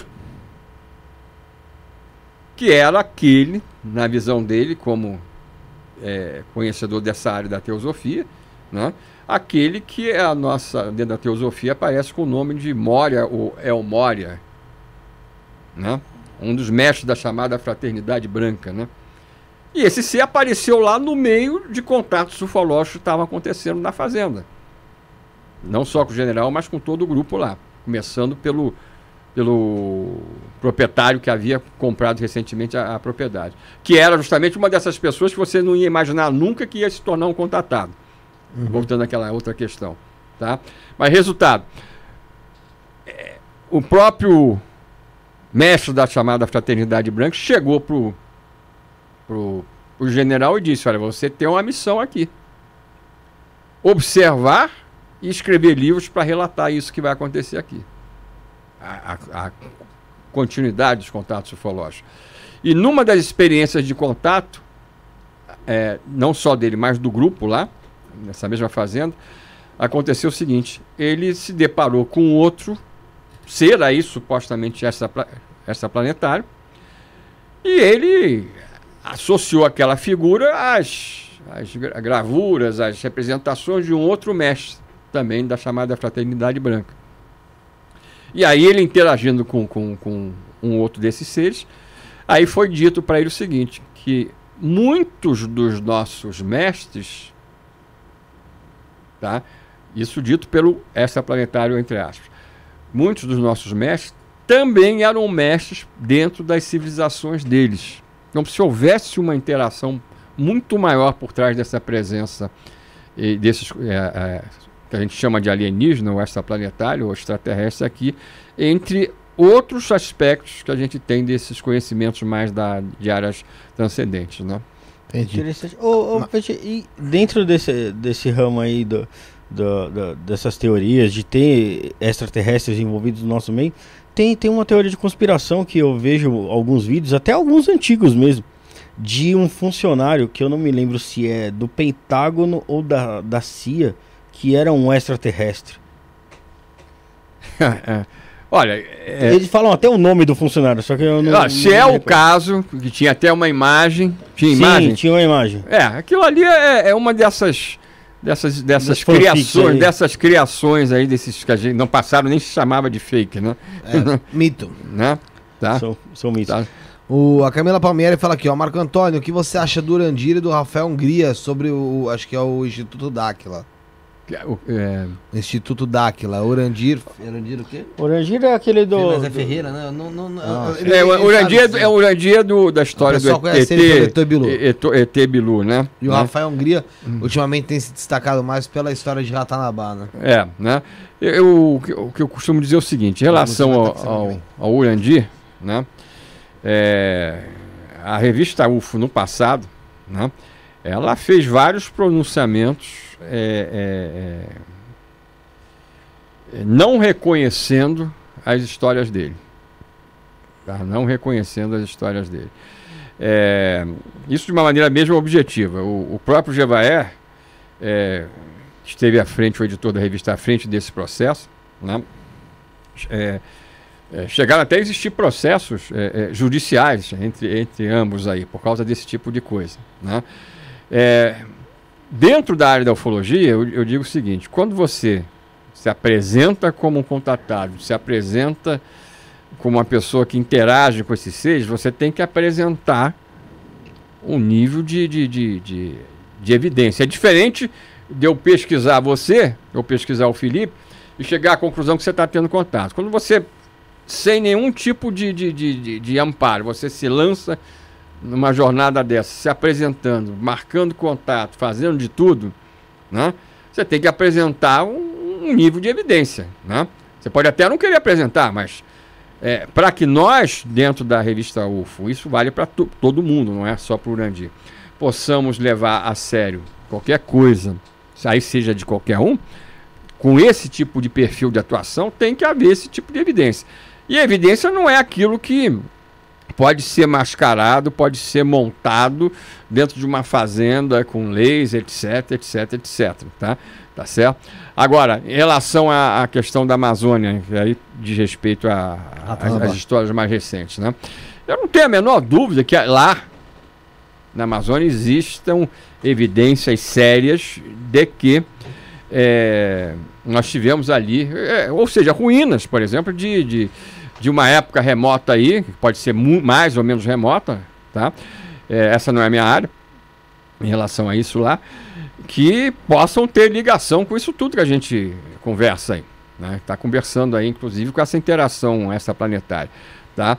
Mas em relação ao que foi apresentado até agora, aí eu não estou fazendo nenhum comentário, nem positivo, nem negativo em relação às pessoas em si, mas o que eu vi até agora não substancia aquilo que está sendo afirmado, na minha opinião. As imagens, daquelas imagens de daquele que tem sido pirâmide que viralizar, não, de... pirâmide de cima existe algum, é, é, o próprio Coronel Holanda chegou a falar para nós, para mim, para o Jevaé, na, na, no, na primeira grava, durante o primeiro dia que o encontramos, né, para as gravações que até gente da Força Aérea mesmo já tinha chamado atenção para aquilo que pareciam ser pirâmides abaixo justamente da, da, da, própria mata, ou seja, que tenham sido envolvidas né, é, por isso. Ou seja, é, tem muita coisa para a gente descobrir a nível arqueológico no nosso país, inclusive na Amazônia. Mas aquilo que eu vi até agora dessa história mais recente, que envolve as duas pessoas que você citou, Felipe, eu, eu não por tudo aquilo que foi mostrado, né? Eu não estou nem um pouco convencido da, vali da, da, validade pra, dentro de uma interpretação daquilo que está sendo jogado, está sendo divulgado. Entendi. Novamente, então, pedir para o pessoal que está assistindo compartilhar aqui a live, deixa o seu like. Para quem não deixou, deixa o like. Se inscreve no canal. Bota o Instagram do, do Urandir aí, ô, ô Michael. Pessoal que não conhece o Instagram do Urandir, para quem não conhece. Oh, Durandir, desculpa. Durandir. Do Marco Antônio, tá falando do Urandir. Do Marco Antônio Petit. Coloca o Instagram do, do Petit aí pro pessoal, já tá na tela aí o Instagram dele, para quem quiser seguir ele também no Instagram. Tem o telefone, você pode repetir que agora já me Vamos, aqui. Vamos é, olha, é o, o Isso o é para quem quiser fazer e no é, é, vou repetir, esse esse WhatsApp que eu vou passar, é o WhatsApp que serve para contatar a, a minha pessoa para eventos online, eventos presenciais, receber os nossos conteúdos ufológicos de várias áreas, ser informado dos lançamentos dos nossos livros, ou seja, para tudo, tá?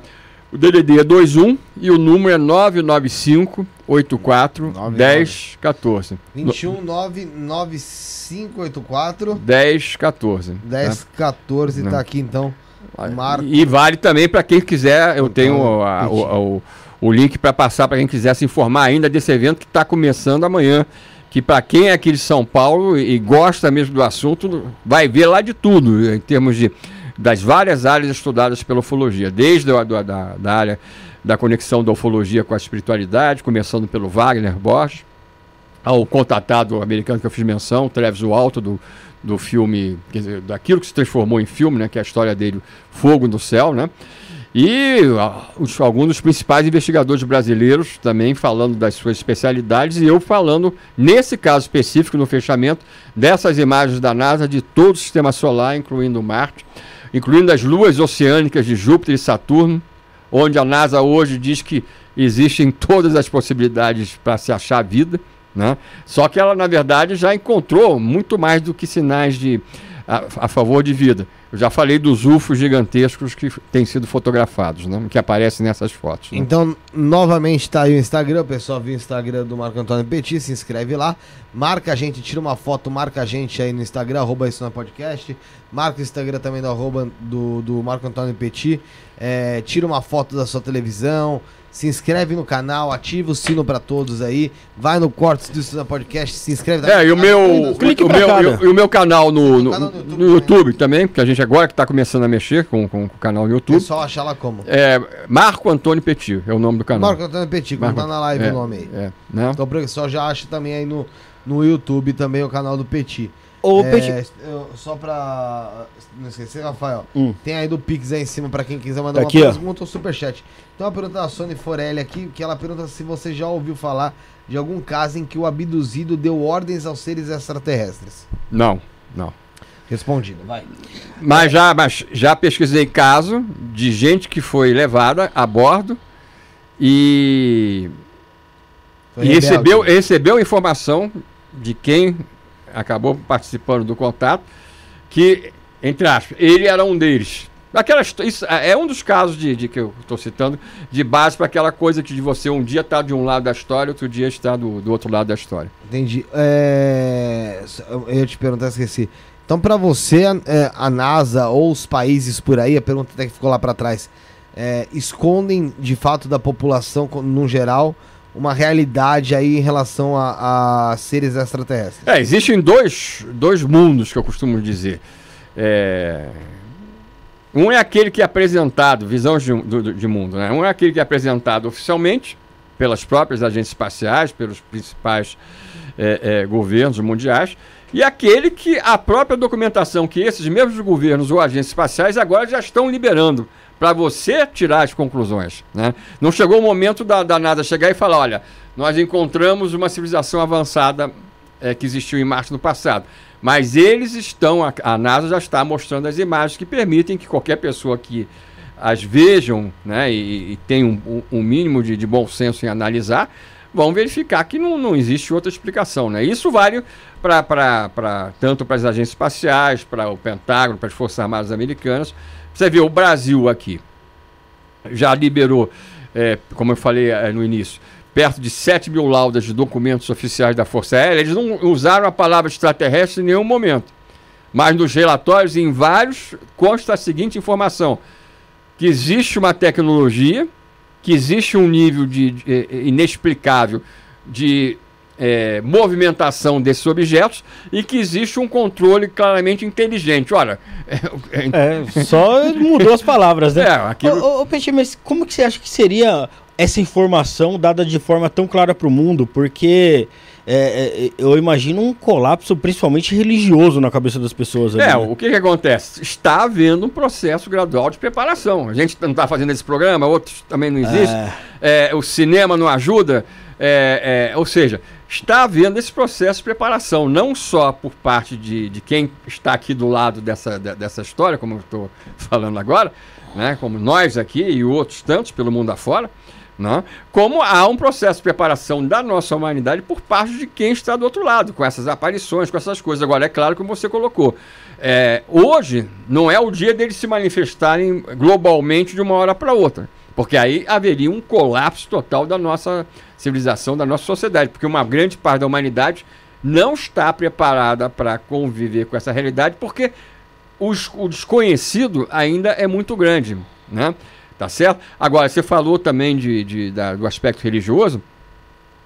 O Vaticano hoje já investe nessa preparação também, principalmente desde 2008. O Vaticano, isso aí as pessoas normalmente não, não vão ter acesso a essa informação sem, se não forem da área, por exemplo, astronômica, tá?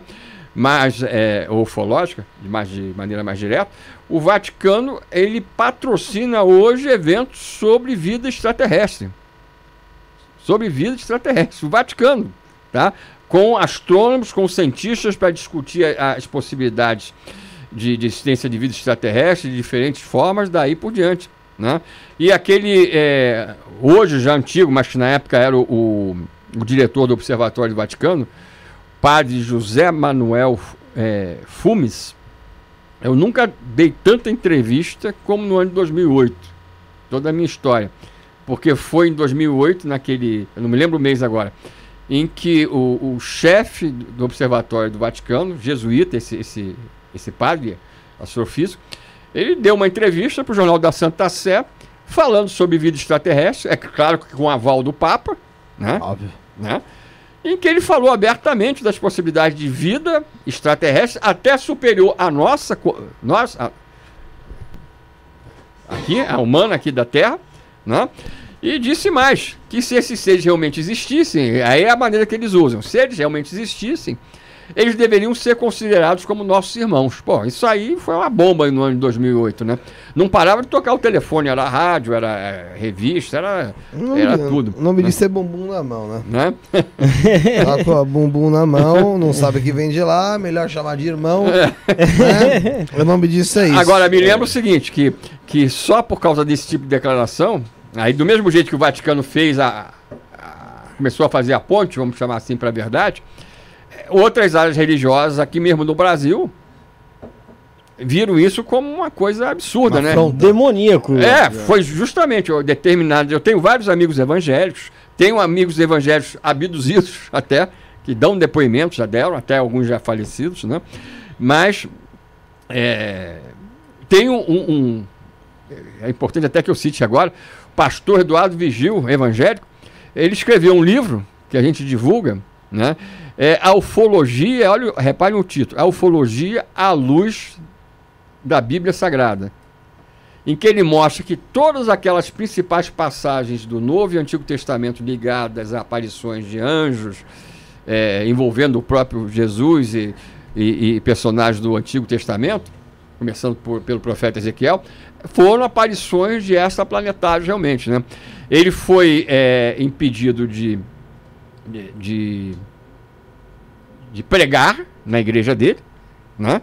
mas continua em contato com a igreja, continua fazendo parte da igreja, especificamente dele, e já me colocou em contato com outros pastores que hoje já percebem dessa mesma maneira essa realidade. Ou seja, a, agora, isso não, não, não, não, fez com que outras linhas evangélicas tenham a.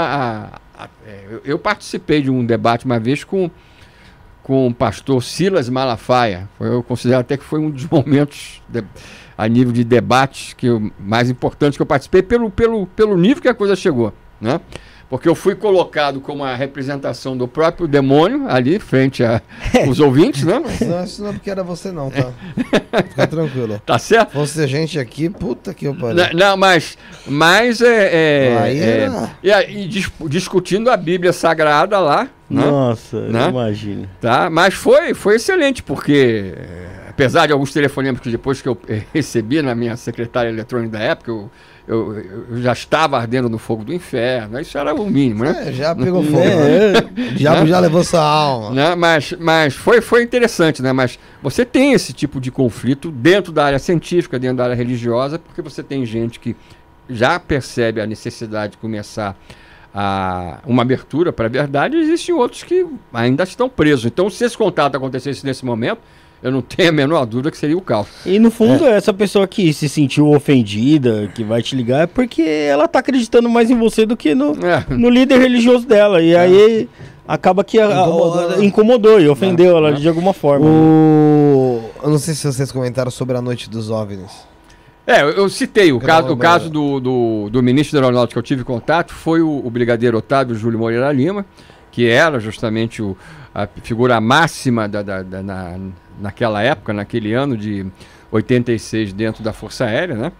É, e ele, quando não houve 30 dias depois, primeiro ele confirmou os fatos, ele botou os pilotos até para falarem com certa reserva, né? Porque de perseguidos os UFOs em determinados momentos envolveram um dos caças e passaram a fazer um voo em esquadrilha com um dos caças nossos, um F5, né? Isso dito por ele, dito, ou seja, informação oficial. Mas só que ele prometeu para 30 dias depois um relatório detalhado da Força Aérea que nunca, que não saiu. Por isso que eu procurei, junto com uma jornalista amiga, na época da TV Manchete, da extinta rede Manchete Televisão, chamada Regiane Schumann, e fizemos uma entrevista com ele, né? Em que aí ele falou, aí falou o diabo mesmo, da, da tecnologia, ele declarou claramente que o, o, o nível de tecnologia parecia magia frente aos nossos olhos, pelos deslocamentos desses objetos, que às vezes A rapidez, né? a gente estava parado em questão de, de dois, três segundos já estava a mais de mil que já estava a mais de 1.500 km por hora, né? Teve, teve, teve o, o UFO que se movimentou a Mach 15, 15 vezes a velocidade da, do som dentro da atmosfera. Isso tudo documentado, né? Agora, no final ele acabou sendo meu hóspede, né? Então aí, a- na minha pousada na Serra da Beleza, aí a gente conversou ainda com mais liberdade. Nesse caso, o, o- o relatório não saiu 30 dias depois, mas a revista UFO conseguiu o relatório, a CBU, Comissão Brasileira de Ufólogos, né? que era parte da- dos membros da, da- da revista que estavam à frente dessa campanha, cujo nome foi, e é ainda, UFOS, Liberdade e Informação Já. Nós conseguimos o- o- o relatório que não tinha saído 30 dias depois. Isso está à disposição de qualquer cidadão lá em Brasília, no Arquivo Nacional, como esses outros é, é, documentos também. Né? Pra quem não sabe, a noite dos OVNIs foi uma noite onde apareceu várias manifestações aí 21 objetos foram detectados em radar. em radar. Em radar. Existe algum motivo pra isso ter acontecido, ô, ô, ô, Petit? Alguma coisa que vocês têm noção? Ou alguma Porque assim, por exemplo, vou dar um exemplo. Tem uma pessoa que te segue, Hum, que eu não sei se é sua amiga, mas é a Mônica Medeiros. é, certo. E ela faz a canalização Certo. com a Sheli- Shelian, que seria uma, uma extraterrestre, né? não, Certo. não mora no nosso planeta. É, enfim, existe alguma informação ou algo que já foi lhe falado, o porquê naquela noite aconteceu essa, esse, esse, esse tanto de manifestações aí de OVNIs? Ó, para começar, é, não foi só naquela noite. Aquela noite se tornou famosa, tá? É, é, dentro de uma onda de aparições que estava acontecendo, principalmente desde o início de maio. A- o, o, o import... Agora, por que, que aconteceu isso naquela noite? Na minha visão, quer dizer, não po- a escolha da data, tá? Para começar. Mas aquilo foi mais um exemplo dessas demonstrações que esses seres têm dado em épocas diferentes para distintos governos ou distintos países. Essa é, manifestação massiva que se mostram para as nossas forças militares não fazem nenhum tipo de coisa que pudesse ser interpretado como uma ameaça, tá?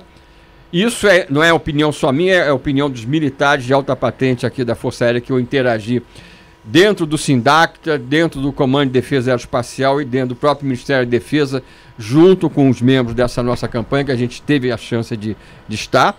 É, eles deixaram claro sempre que não havia nada na visão deles de negativa ou de, é, de negativa ou de ameaça. Né? É, eu tive com outro ministro também, Sócrates Monteiro, que disse também a mesma coisa. E, que, e, foi dito também, é, é, acho que não sei se eu disse aqui, que no Brasil, ou se foi agora na, na live do, do Wagner, dias atrás, é, que no Brasil, por ordem militar superior, não se atira em UFO. Eu não tinha dito isso aqui ainda, não. Né? Não, né? não, não, se atira em UFO. E isso não se atira por causa dessas razões que nos foram dadas. Proibido? É, não, não faz parte. Se o cara se atirar no, no UFO, ele está. É, é, é você cometendo crime? Não, não é que ele está descumprindo uma ordem. É, tá, é um, um, está, está descumprindo um ordenamento, né? Existe país não que o cara que sobe no pilotando o avião caça para identificar o UFO, se for da cabeça dele e achar que pode, bala. Manda, isso já aconteceu. Até com países aqui vizinhos nossos aqui. Mas no Brasil, ah, isso dito por várias altas patentes, não foi só para mim, mas para esse grupo do qual eu faço parte, foi dito, ó, aqui não se atira em UFO. E as razões são essas. Não demonstram nenhum sentido de, de, de ameaça. E também tem um outro motivo, né? Que é, que é óbvio também. Isso dito pelo Sócrates Monteiros, esse que foi ministro da, da, da Aeronáutica na época do governo Collor. Ele, quando deu uma entrevista para a revista UFA, ele disse: Olha, a gente também não sabe como eles poderiam reagir se nós fizéssemos é, isso. Meu amigo. né?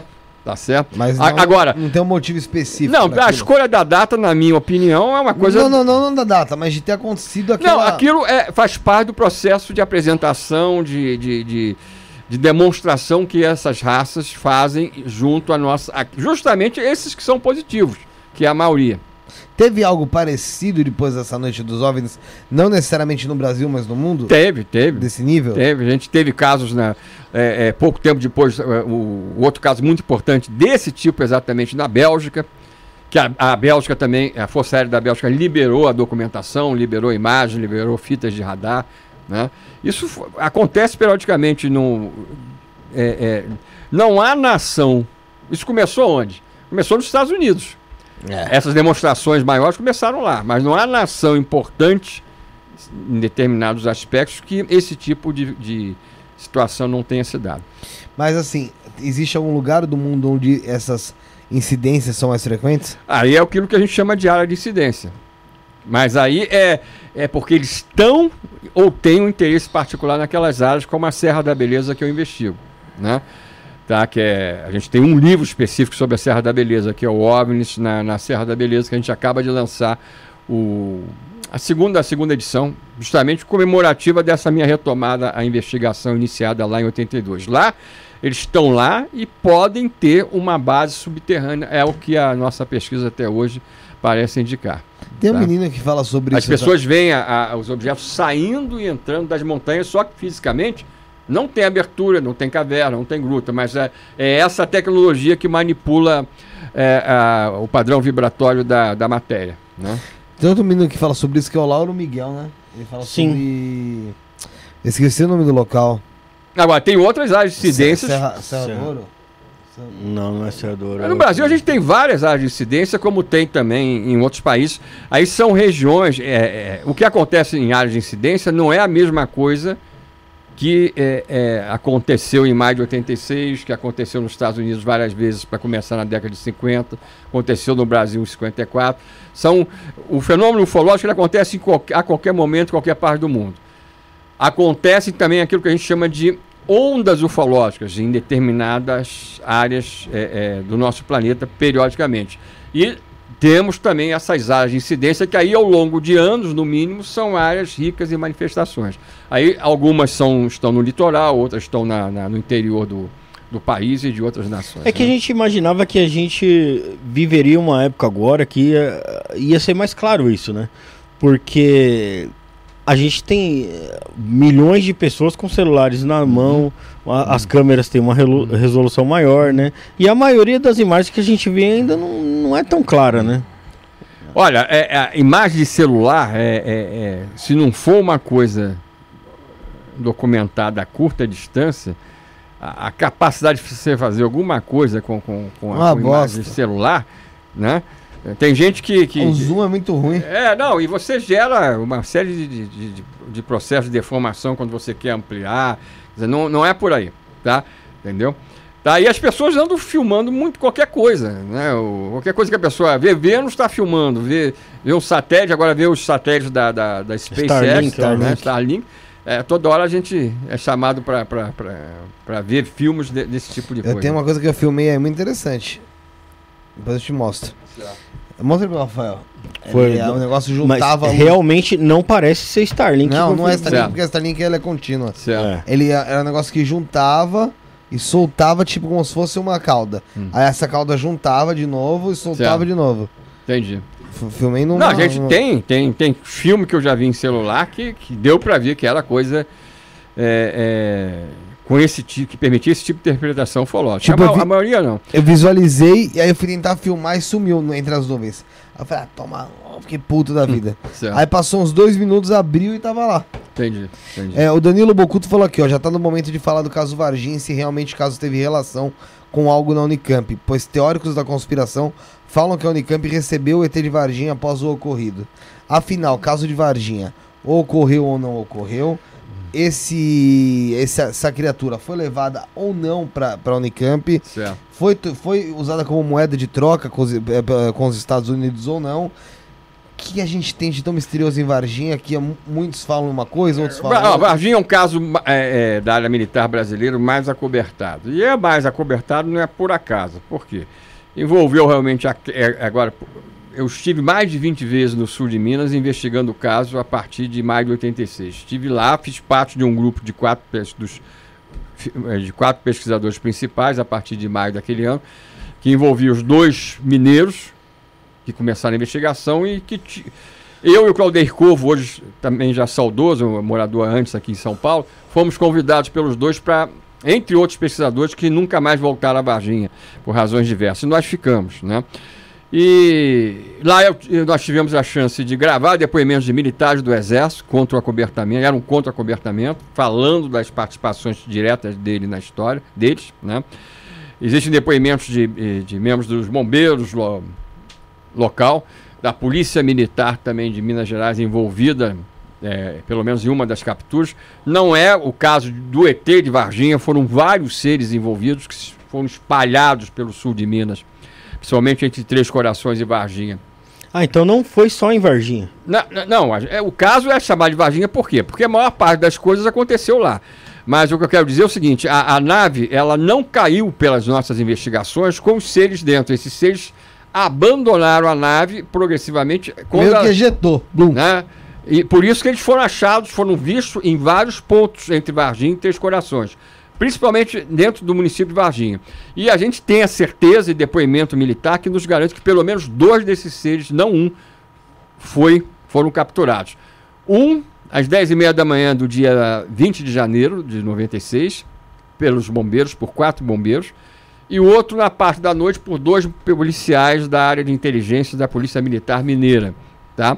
Agora, apesar de, eh, do não envolvimento do Exército no primeiro momento da primeira ou da segunda captura, esses seres acabaram sendo realmente levados para dentro da Escola de Sargento das Armas do Exército, em Três Corações. Resumindo bem a história, um dos meus livros, o, o oitavo, é sobre o caso Varginha. Foi um policial, foi, foi até É, o da- morreu, né? É, o, o Marco Eli Xerez, que teve contato de pele com, a- com o ser que ele é, é, capturou, né, recolheu, na noite do dia 20 de janeiro também. Ele, em menos de um mês, ele estava falecendo com todo o seu sistema imuno- imunológico é, desaparecido. Né? Eu conheço as principais testemunhas, é, é, conhecia é, várias das militares, conhecia é, todas as principais testemunhas é, civis, indo nessas idas à, à Varginha também. E depois continuei a investigação, porque os próprios militares envolvidos, cada um foi acabou sendo transferido para um ponto do país. Então a própria pesquisa, não, depois de anos, não ficou restrita ao sul de Minas. Né? E é, é um caso que, pô, é, é, você pode fazer. Uma vez eu fui dar um, um workshop sobre Varginha num evento desse da UF. A gente, duas horas, duas horas não deu. Como era a última coisa do, do, do- do evento, sem microfone, eu falei mais quatro com as pessoas ao meu redor no, no evento. E a gente não esgota, porque a quantidade de testemunhos, de detalhes. Agora, em relação ao que foi colocado também, se teve alguma ligação com uma possível ida para Campinas, sim. A própria testemunha militar do Exército, que foi gravada por mim em VHS, é, na forma de uma entrevista para um dos dois mineiros, no caso Vitório Pacatini, é, nos garantiu que ele participou do comboio. Primeiro, ele retirou a criatura morta de um dos hospitais da cidade. Essa criatura já tinha passado por um outro hospital.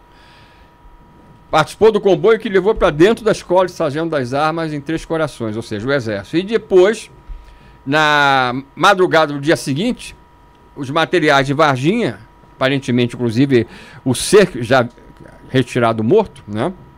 que aí essa, essa, essa testemunha viu diretamente, foi transferido realmente para dentro da escola preparatória de cadetes do Exército em Campinas e de lá para dentro da Unicamp, sim. Isso não é, é, é, não faz parte daquilo que você, você Felipe, falou de teoria da conspiração. Uhum. Só que tem um monte de outras coisas que se acrescentou depois, aí sim a gente pode rotular. E o com... Badam Palhares foi. Badam Palhares teve, ele nega, ele nega até hoje, mas ele, ele.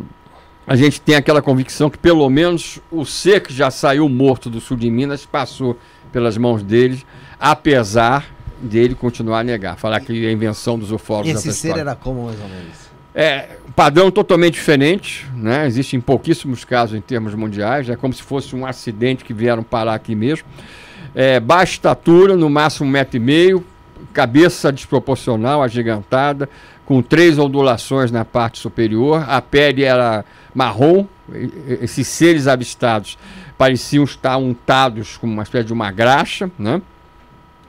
E é, isso é descrição não só dos militares que os viram, que contra as ordens superiores resolveram conversar com os principais pesquisadores, como também pelas testemunhas civis. Agora, não há dúvida hoje na, na, minha mente de que houve um envolvimento direto norte-americano desde o início e que é, o próprio acordo oficial que fez com que o Marcos Pontes depois se tornasse astronauta, eu conheço, conheci o Marcos Pontes pessoalmente, tá?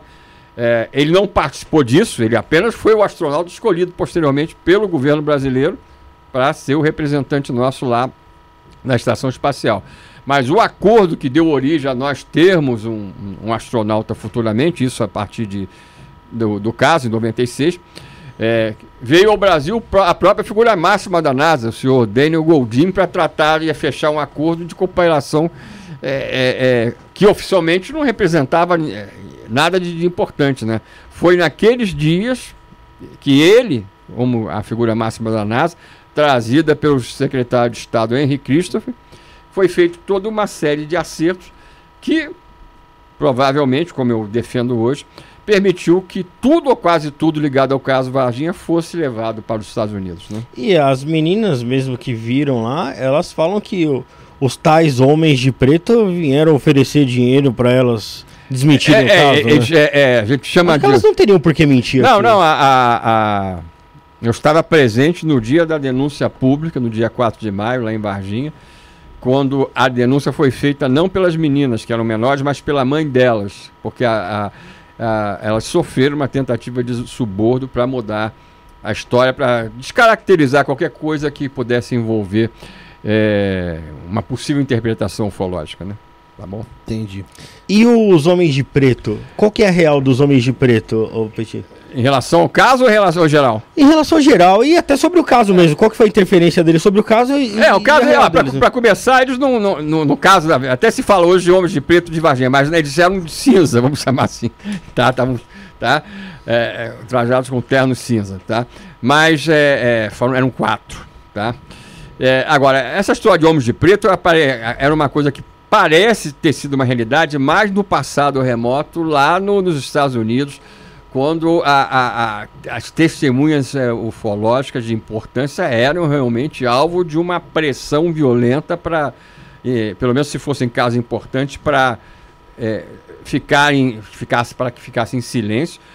E existe depoimento militar de americanos que eu falo que quando isso não era conseguido, entrava uma outra equipe que aí ela resolvia a, o problema de uma outra maneira com aqueles com aquelas mortes misteriosas. Né? A gente tem gente séria americana, militar, é, até em, em, documentários que a UFO divulgou no passado, dando depoimentos sobre essa questão. A coisa lá foi realmente, principalmente dos primeiros anos do acobertamento, era muito séria, né? Né? E só para fechar aquele caso, aquele caso lá do Eisenhower, do ex-presidente hum. americano, ter hum. se encontrado com, com outros extraterrestres aí para uma reunião, hum. realmente procede? Tem alguma evidência sobre isso? Olha, é, é evidência que você, você me perguntar que eu possa mostrar não, não, ou não. que alguém pode. Não, mas é, é, esse caso, pelo menos, é um caso que. É, existem coisas que eu, que eu falo que, que eu não, não costumo usar a palavra acreditar. Né, o, o, porque não é uma crença nada para mim. Existem coisas que a gente tem evidências, existem outras que a gente acha possível de serem realidade. Sim. Tá? Mas não tem evidências, tá? É, é, e, e, entre essas estaria justamente essa, esse encontro suposto do Eisenhower com algum tipo de, de, de, de representante de, de, uma raça extraplanetária. Eu não negaria essa possibilidade nesse caso, apesar de a gente não ter é, é evidência sobre isso, tá? Nas nossas mãos, pelo menos, tá bom? Rafael, vem já indo para a parte final, vou pedir para você instruir o nosso convidado aqui o que, que ele tem que fazer. Michael, muta o microfone dos dois, enquanto o Rafael explica para ele, que eu vou eu vou falar aqui com, com, com o público. Pega a lâmpada do Aladim, né? Ah, aqui tá é...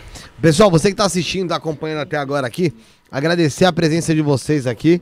É, valeu aí por estar conosco até agora aqui, batendo esse papo com, com a gente, conversando, participando no chat, que é muito importante também. Isso é o que mais ajuda a gente, é o que mais estimula a gente a estar aqui conversando com vocês. Mas eu volto a pedir ajuda de vocês, tá? Ajuda em quê? Ajuda simples, galera, para você se inscrever no canal. Você que está assistindo, está assistindo pelo navegador do celular ou por outro local, não logou na sua conta, faz o login na conta, se inscreve no nosso canal, ajuda a gente aqui a crescer mais ainda o podcast. Vai no canal Cortes do Isto Não é Podcast Oficial. Os cortes, os melhores cortes desse programa, como de outros, estão lá também. Tem mais de mil vídeos lá para você se deliciar com assuntos super interessantes lá que eu tenho certeza que você vai passar horas assistindo cortes do Isso na Podcast Oficial. Você que está indo para o trabalho, às vezes está fazendo uma corrida, academia, tem o Spotify também, é. Tem o Spotify lá que você acha o Spotify do Isto Não É Podcast também. Então você consegue ouvir a gente no Spotify. Tem também o Isso Não é Podcast, arroba Isso Não é Podcast no Instagram. Você consegue encontrar a gente no Instagram. Você que gosta do programa, gosta de bater um papo com a gente, tem o nosso grupo do WhatsApp na descrição, o nosso grupo do Telegram na descrição, para você ficar sabendo de todos os cortes que vão ser postados. Você é, é avisado nos grupos. Você pode bater um papo lá também, discutir as suas ideias, conversar com o pessoal, conhecer as outras pessoas que estão aqui no chat com você bater esse papo, é bem legal também. Você tá lá conosco. Tem também as nossas redes sociais particulares lá. Tem a minha rede, tem do Rafuxo, tem a rede de todo mundo que, que trampa aqui com a gente, que faz esse trampo com a gente. E eu volto a pedir para você. Eu volto. Não, não, pode, pode ficar à vontade. Eu volto a pedir para você. Você tá aqui agora, tenta ser membro do canal.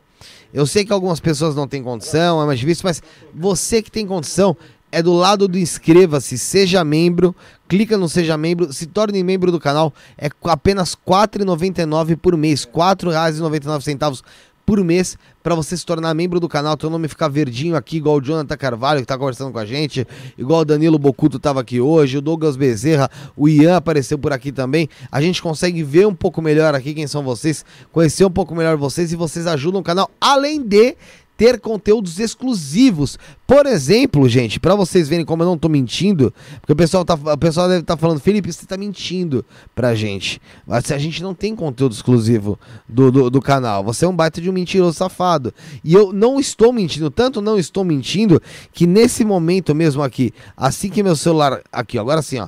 Eu vou por aí na descrição, na descrição, não, no chat aqui, ó, um link, tá aqui, ó de um programa que a gente, que a gente gravou lá no Oca Shalom, que é exclusivo para membros, galera. Esse link aqui, ó, que tá aqui no chat, que eu acabei de colocar no chat, é exclusivo para membros. Você que é membro, você consegue assistir por apenas R$ 4,99 esse e vários outros conteúdos que vão ser criados aí para você que é membro do nosso canal, tá? Fora o grupo do Parece, é isso, é, é, o Jonathan Carvalho falando aqui, ó. Fora o grupo do Zap, que sempre tem algo novo e parece uma família. Sempre é uma família, galera. A gente tá lá batendo papo, é legal pra caramba. Não é, tem, eh, não, não, não atacando ninguém, pelo amor de Deus. Mas eu sei que tem programa por aí que faz o grupo de, de, de, de inscrito, mete o pé, deixa os inscritos lá e bota um administrador lá que é inscrito também.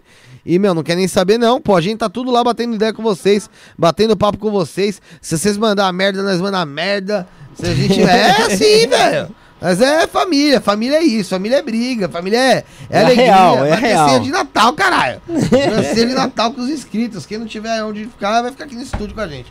Bom, é, então é isso, galera. Quem puder ajudar a gente também, como eu digo sempre, o Superchat. Tem o Pix que tá aqui, tá na minha cabeça aqui o Pix. Isso na podcast.gmail.com, mandando qualquer valor, você tá ajudando a gente. É, não esqueçam também de seguir. Abre a tela aí, Marco. Agora bota aí o Rafuxo.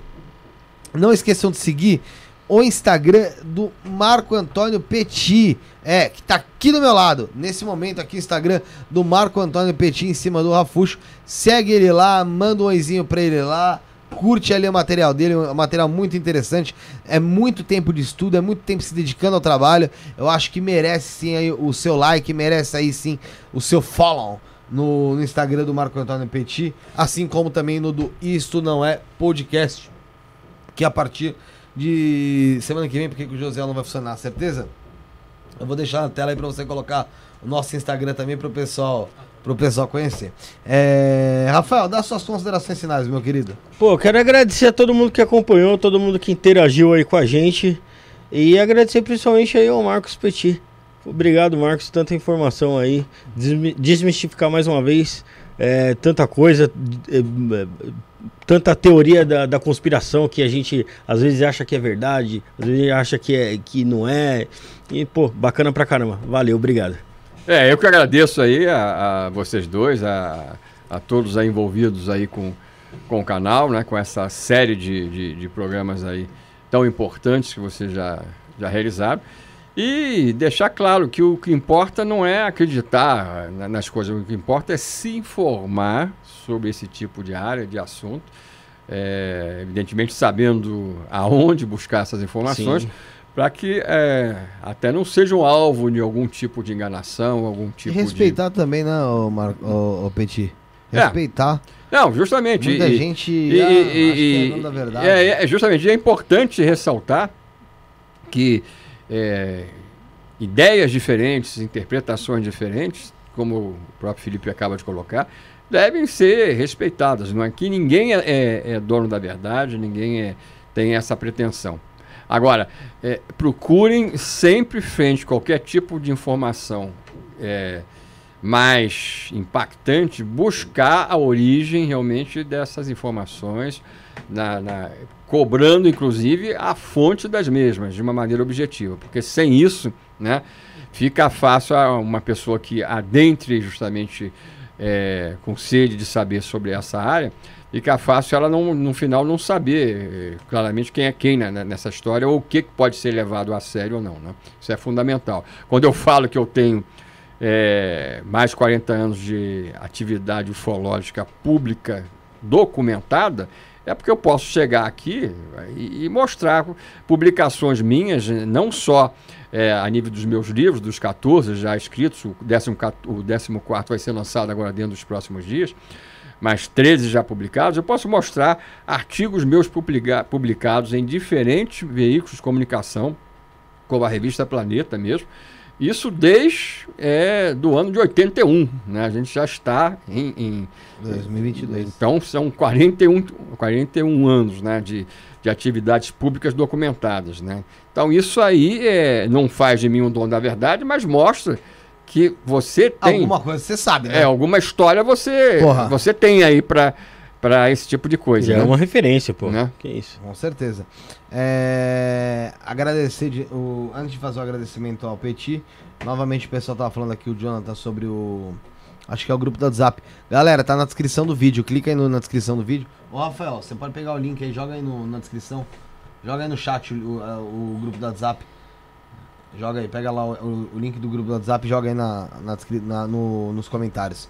É, pessoal que quiser entrar no grupo do WhatsApp, o Rafael vai estar jogando no grupo dos vai estar jogando nos Agora. comentários agora aí pra vocês. E outra, quantas pessoas tem aí? 243. Então, galera, aproveita que tem 13 vagas, tá? O WhatsApp é até 256 só.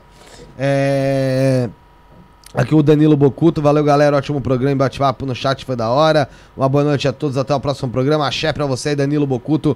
Um grande abraço pra ele, pra Estela. É... Você é uma referência, cara.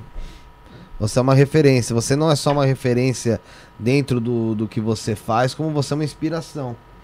E não uma inspiração só pra quem quer entrar em ufologia. Porque quem.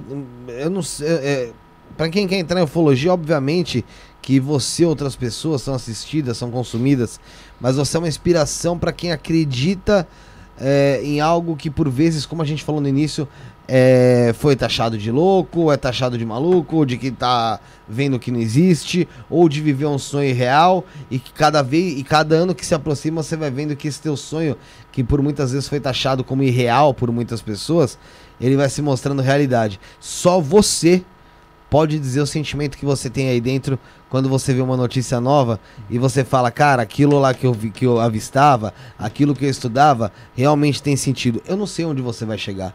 Eu não sei se eu, Rafael, se você, se a gente vai ver realmente uma manifestação é, extraterrestre de fato na nossa, na nossa vida terrena, aqui na nossa terra.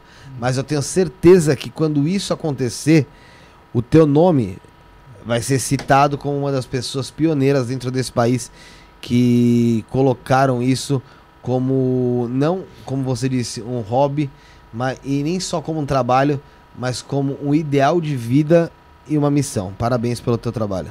Obrigado, obrigado, Felipe. Parabéns. É, agora, só pra, pegando isso que você colocou, né? é, em vários momentos, e o, o último deles foi agora, recentemente, há poucas semanas, quando eu vi o tal galinho, entre aspas, lá em Marte, né?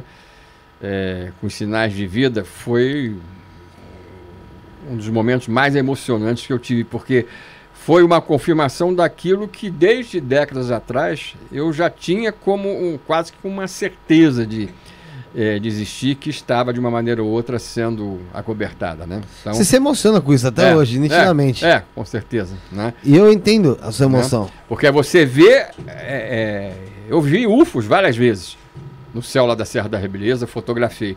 Mas eu não sentia, as- algumas pessoas podem até não entender. Se você viu UFO várias vezes, fotografou, por que, que você vai se emocionar tanto com uma, um galho Lá, no lá em Marte, preso no mandril da broca do rover Perseverance. Porque aquilo ali que a, NASA está nos permitindo ver agora é o caminho para a transformação da nossa consciência planetária.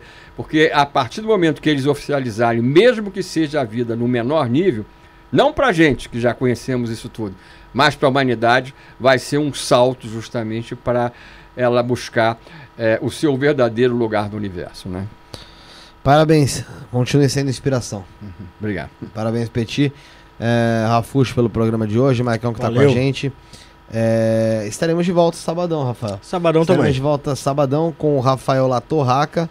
Ele vai falar sobre psiquiatria e espiritualidade. Ou seja, Show. vai juntar duas coisas muito interessantes aí que o mundo hoje em dia precisa também se aprofundar um pouco mais, né? A psiquiatria em si, muitas pessoas vêm E que se sofrendo. confrontam muitas vezes, né? Se, opa, lógico que se confrontam. Mas muitas pessoas vêm sofrendo muitas vezes aí com a psique e também com a espiritualidade. E a gente pode, por que não, eh, tratar desses oi- dois assuntos e conversar sobre esses dois assuntos sem embate, sem guerra, sem discussão hum, forte, como posso dizer assim. Eh, eu acho que vai ser muito interessante você ouvir sobre espiritualidade, você ouvir sobre psi- psiquiatria e principalmente nesse programa aqui que eu tenho certeza que você ama. Então, às sete e meia da noite, nesse próximo sábado, dia 24 do 9, caso nenhum asteroide colida com a Terra, estaremos de volta às sete e meia da noite. Fomos.